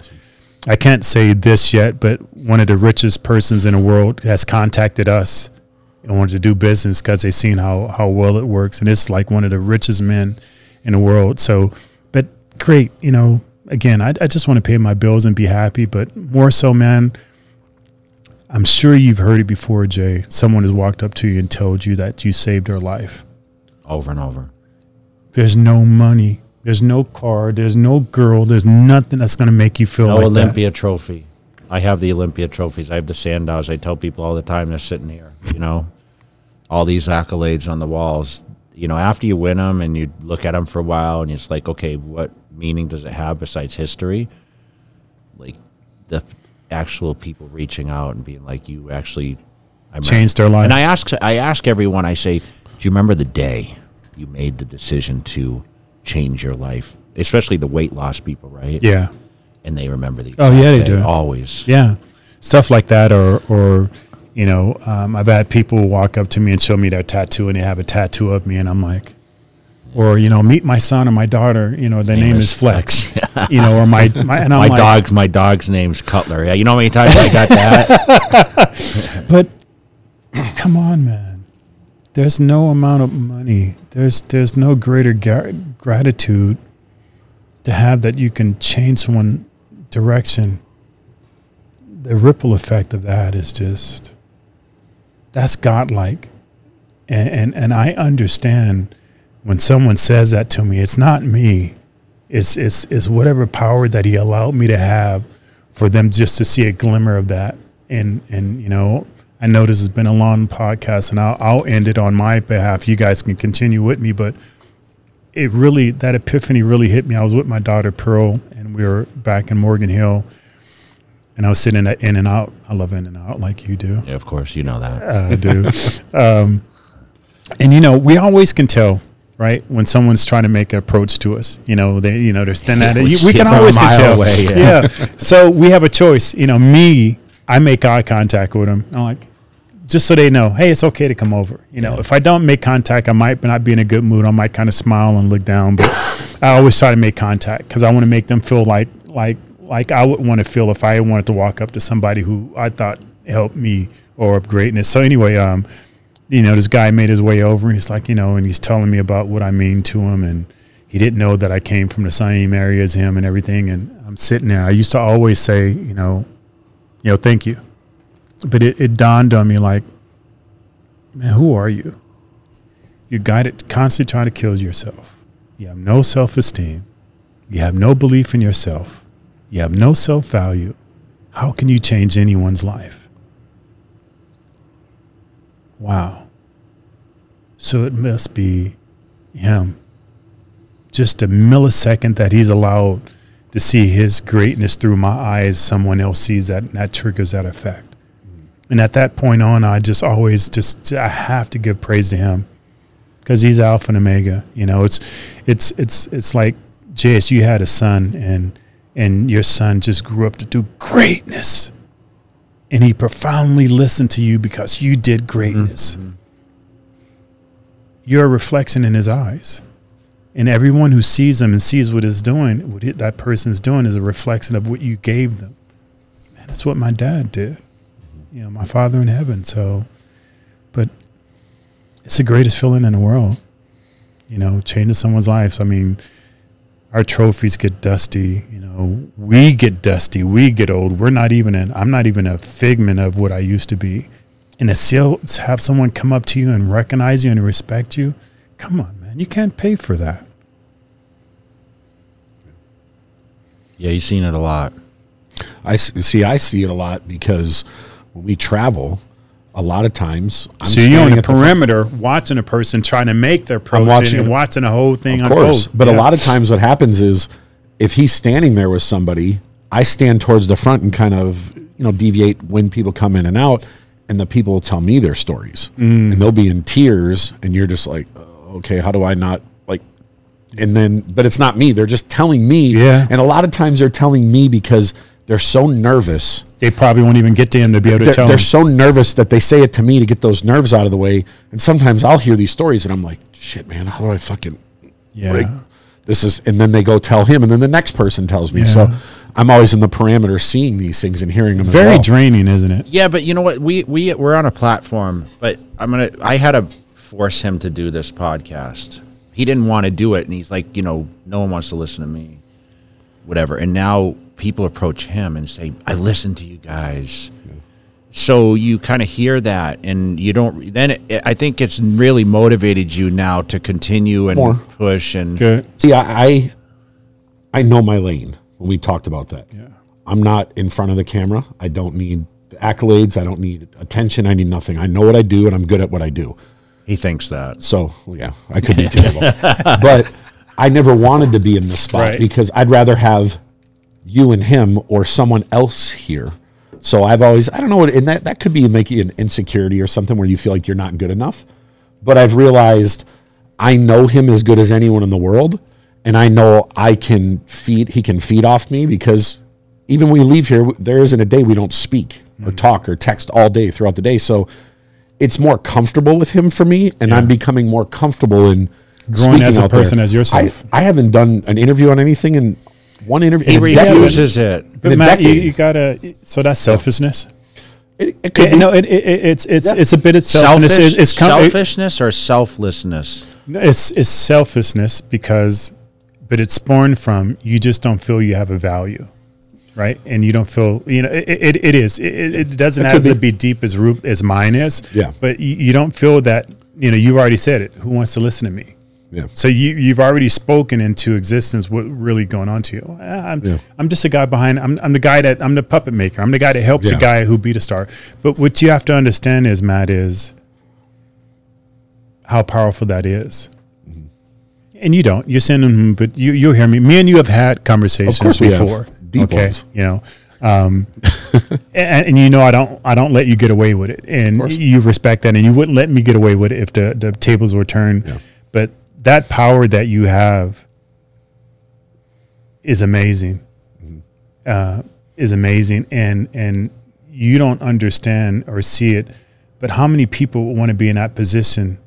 And you can inspire that person who thinks, "Oh, well, I have this ability and I have this talent, but ah, who would want to work with me or who want to hear from me?" We all have our strengths, See, I, I have that, but I just don't put it out there publicly. but if you don't, Yeah. okay, Jay, No, he's Jay, good. He- Jay has everything he has. What if he doesn't put it out there publicly? Yeah. I no, still no, no, no, no, hear me. I Hear me out. There's a lot I What- don't do though. What, I what, feel. what would he be if he didn't put himself Yeah. out there publicly? Where would Jay be right now? No, I get that. No, no, no. Where would he be? I'm not sure. He wouldn't be anywhere. Yeah. He'd be doing a normal job Eh, somewhere. How many how many Mr. Olympias out there Yeah. who didn't market themselves and to do what Jay done to make themselves successful? So the title just don't get you there. Of course. he did the work and he put himself out there. Yeah. So only because of that is he he's recouping those benefits Yeah. because he put himself out there. I get So if you if you don't put yourself out there, how could you inspire the other potential great people it's true. or people who actually have the potential we would hope to have even better, greater ability than you do of going out there and helping people reach their potential? How do they find out? How do they know? And for me, me doing this is me taking Part that of it. step. There you go. So so I did because Yeah. for years people hit me up all the time. We come on my podcast interview. No, no, no, no, no. I don't Yeah. want to. I know my I'll stick to my lane, but me doing this, I'm becoming more comfortable with it. So And it you is should be. it is a it, it sounds in It's a an weird way. It's a it's a it's a therapy to a certain degree. It's an evolution. where it's I'm evolution. I'm becoming more comfortable to speak because I hate public speaking. I don't I do do it. too. I and do too. I'm getting I, better. with seriously, it. I do. I hate it. I'm Well, you uncomfortable. came on this podcast. it's kind of like you know I've always said I'm I'm I'm the world I consider myself one of the world's greatest chameleons because I know me, but I know the projection I have to put out. Right? Um, I hate it. I hate being in public. Um, you know, I feel like I'm going to trip over my shoes. Eh, eh, eh, Anywhere I'm at, I don't care if I'm in a store. I'm conscious. Am I standing up straight? Am I walking straight? Who's looking at me? That's those are my thoughts. Even more so now, uh, being an amputee. Um, those are my thoughts. It's just purely my insecurity, but I know I can't project that. You know, I, I I know how I feel when I walked out on stage. If they called me out first in a first call out, I'd walk out there like this, but that ain't how I felt. I'm telling myself, good damn it, they're gonna figure out I don't belong here. I, I always wonder when when they're gonna call me up and come take my trophy because they made a mistake. You know, um, but I knew I couldn't project that. So if I walked out and I act uh, that that Flex Wheeler character, and you seen that, versus me walking out going like this, Yeah, Of course. you were. Cocky. I'm sitting a whole different. You were cocky, dude. That's okay. You got to be. I, I had I had to be to defend Kenny Wheeler, and you know what? Who gives an f about the guy next door or the grower next door? If you don't present yourself like you're bigger than life, then how do you attract that? It's simple as that. We've seen it. You've seen it in Phil. We've seen it in girls. Wow, girl's a knockout. She could be a supermodel, but she don't believe in herself. Yeah. She's just normal, and she carries on a normal life because of that. You know, you've seen it in Phil. We can see it. We can look at a person like, wow, they have greatness in them. yeah. Now it's what do you do about it? If you don't put yourself out there, you'll be the greatest secret that ever wasn't.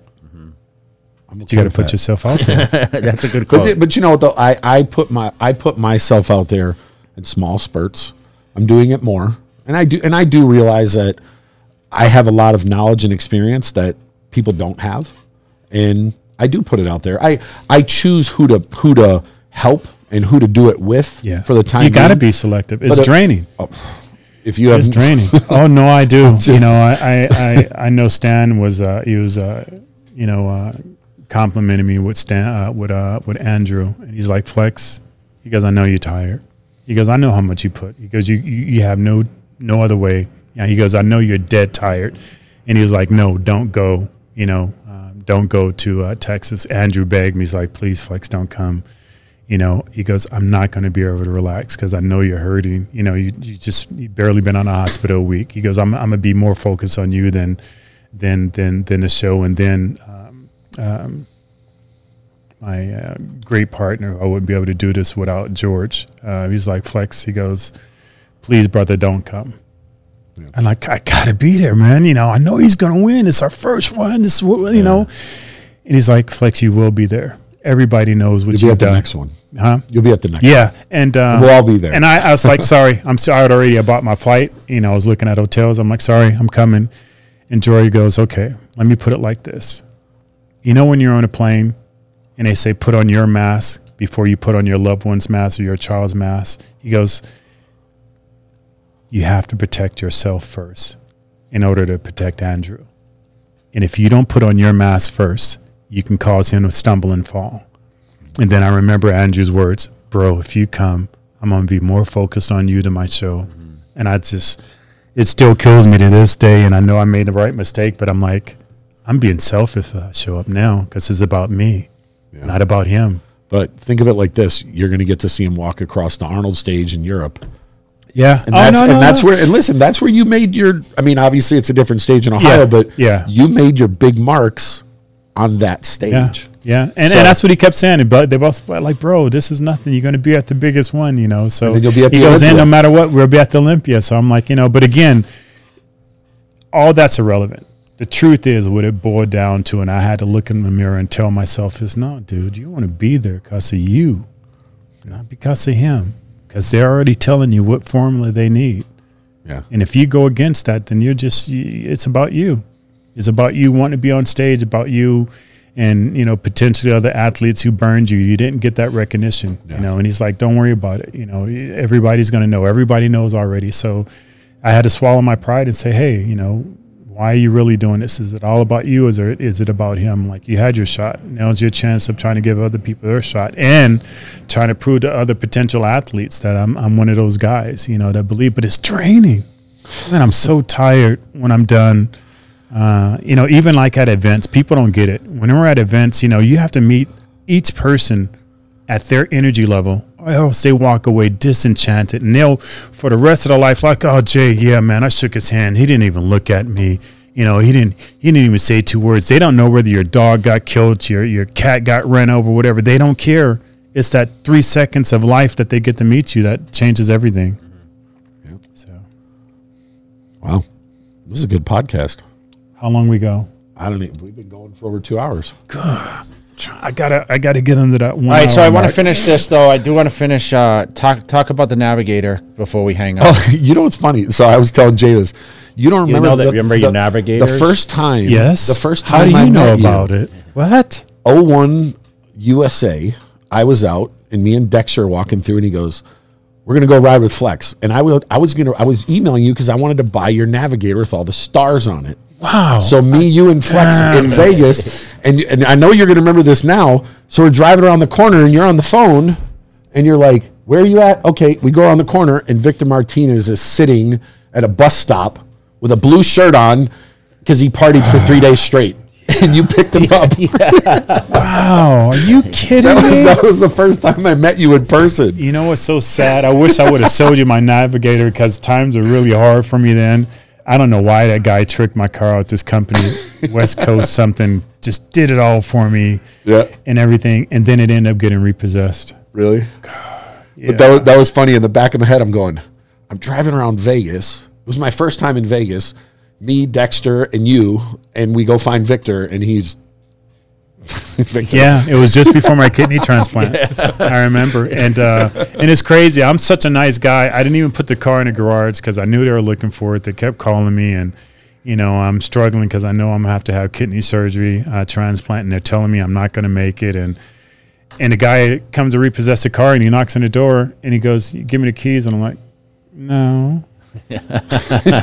you know, and I it's on air right, so I set it all the way down, thinking he can't tow it away, and he freaks out there for like five hours, and I look out the window and I keep glancing. I I'm retired officer. I knew I could have told him get off of my property, and I didn't. Next thing you know, he airs a car up and he's driving away with it. I'm like, See, you could have bought this and saved. Yeah. I could have 'Cause I saved. remember that you, you said something and you were like, "Yeah, yeah, I might be selling it." And, you know, just email me. I was like, "Oh, okay." And I thought, "Well, fuck, man. I need an SUV." And then I was like, "What the hell? This is That on the other side of the country." So big. I just man. remember, I just remember it had stars and stars painted all over the side. I remember, and I asked him, I go, why, why, why stars? He goes, well, first flex. He goes, I'm investing over hundred grand in it, so I'm gonna do what I want. I go, yes, sir. You know, and he goes, I go, it looks like a porn star. You know, it's like because it was like stars being ripped off of it, and uh, he made this like uh, this uh, this front grill that had stars and had my name in it and everything yeah. like that. And that thing was so wickedly tripped out. And he goes, "No, I like stars. I'm I'm a Dallas fan." I'm like, "I'm a Raider fan." He goes, "It's my money." I'm like, "Yes, sir." That's funny. I forgot what like because I was gonna. I asked you how much and you told me how much and I was like, "Fuck, I got that much in cash in my safe." It in my was hotel." probably a lot. I probably said probably I probably said something around like seventy grand or. I don't remember what it was because I brought a bunch of money to gamble in Vegas that weekend. Amazing, amazing. Now it's seventy grand. Don't buy shit. You know. Jeez, remember? I mean, My truck was You're over you're a Mercedes guy, a BMW guy. I remember back when we when I first was buying Mercedes. You know, you spend like a hundred thousand, hundred and twenty maybe. You get everything. Yeah. You can buy hundred and twenty thousand Mercedes now, and it might as well be freaking a Kia.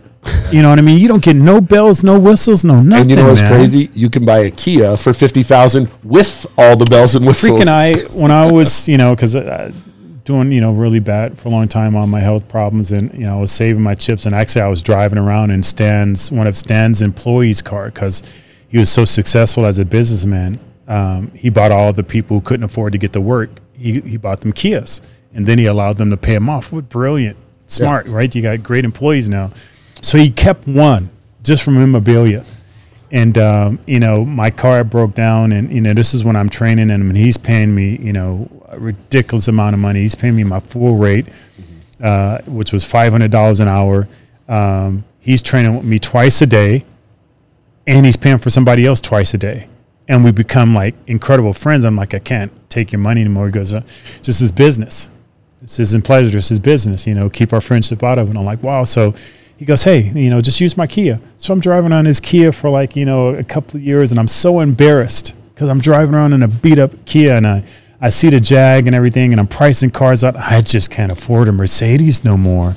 And i'm not going to be you know buy the lower end when i'm like 170 160 you know and I, I see the jag and everything, and I'm like, you know, for all the bells and whistles, things like 115 and has everything. I'm like, good grief, and it's a different body style. So it's just crazy. But now I, I, I remember I bought a Kia before, the Kia 700. Remember LeBron James used to market it. Yeah. that thing is wicked, man. It's got a yeah. That thing's got like a five hundred horsepower engine and It, but it just has everything. The sleep, seats slide back. They're heated. The the back seats move and stuff yeah. like that. You know, auto stop and all that stuff. But times have just changed. You know what I've learned with vehicles because you know when you travel a lot, you just rent cars a lot. And Yeah. sometimes you're like, oh, what is this? You get a Hyundai, Yeah. you're thinking Hyundai is a piece of shit. No. And then you drive it and you're like, it's got cooled seats, it's got massage seats, my Bluetooth. It's auto. got, like- is it? The the auto uh, Autopilot? Auto, autopilot. Yeah. And these cars, you're like, yo, this thing's thirty grand, and it has the same options as a hundred and fifty thousand dollar Mercedes, Or some of the options that you grand. can't get. Yeah, Yeah, yeah. shit. There was one that we drove that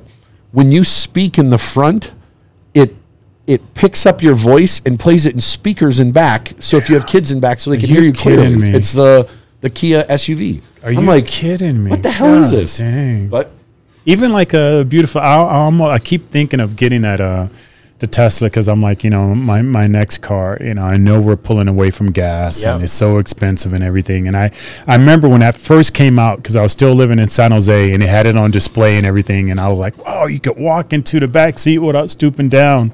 Um, and now they have so variants of it, right? You know, with horsepower his and is stuff like that. his is the ridiculous one. I'm sure, of course. Come It on, goes, this is. you go go drive it once you push on the gas and your freaking brain. Oh no, I, you almost, I, uh, you almost pass out. my uh, the charger i mean my my my uh my uh my jag has a little bit of work done to it but it's a naturally uh, supercharger twin supercharger and i did a little work to it so it's pretty fast for a heavy car and i race everything like um, you know uh, mustangs uh, hellcats and everything i'm like get out of here son so uh, this tesla was next to me and you know he glanced over and i'm like you don't want it you know so i just kind of click over in race mode just in case and I explode. And like before I'm even past like you know, the, the walk lane is two lanes, right? You know, this the first and you know second lane, and you walk in between. Before I got to the second, he was so far gone, and his car was all over the place because it's four wheel drive, but he can't. I'm like, good And it, God and, it prob- and it wasn't this one because No. it wasn't that's the only one that, when Jay Yeah. got it. Yeah. and I was like, wow. But I, I, it's crazy. Technology now is just ridiculous. And I'll just stick to my truck. it's just simple. I'm just thinking, I don't know. You're not simple. I seen your jewelry. Don't lie. Listen, he's talking about trucks, but ask him about the jewelry he has and I the have no collector's item he has. So the point is, we spend money on what we want to spend money on. Yeah, right. Don't Yeah, well, we appreciate you, dude, for coming Yeah. on. We know Appreciate your it. time is restrictive, and uh, we look, Yours look is forward more. to seeing you uh, Hey, all of our time's succeed, restricted. succeed uh, more uh, business, life, and uh, and happiness and wellness, man. We hope you uh, stay healthy. Thank you so much, Jay, for having me on your show. Um, you know, you know how I feel about you. Uh, I have so much respect for you and what you've done. You inspire me. You inspire millions, and, and I'm one of those millions. Thank you for what you're doing, and uh, continue blazing, tra- setting tracks and trends, so uh, people like myself can be inspired and dream that we can do it. You know, from your humble beginnings and everything. Keep spreading that knowledge, dude. Yeah, appreciate it. Yeah. We appreciate you. Thanks.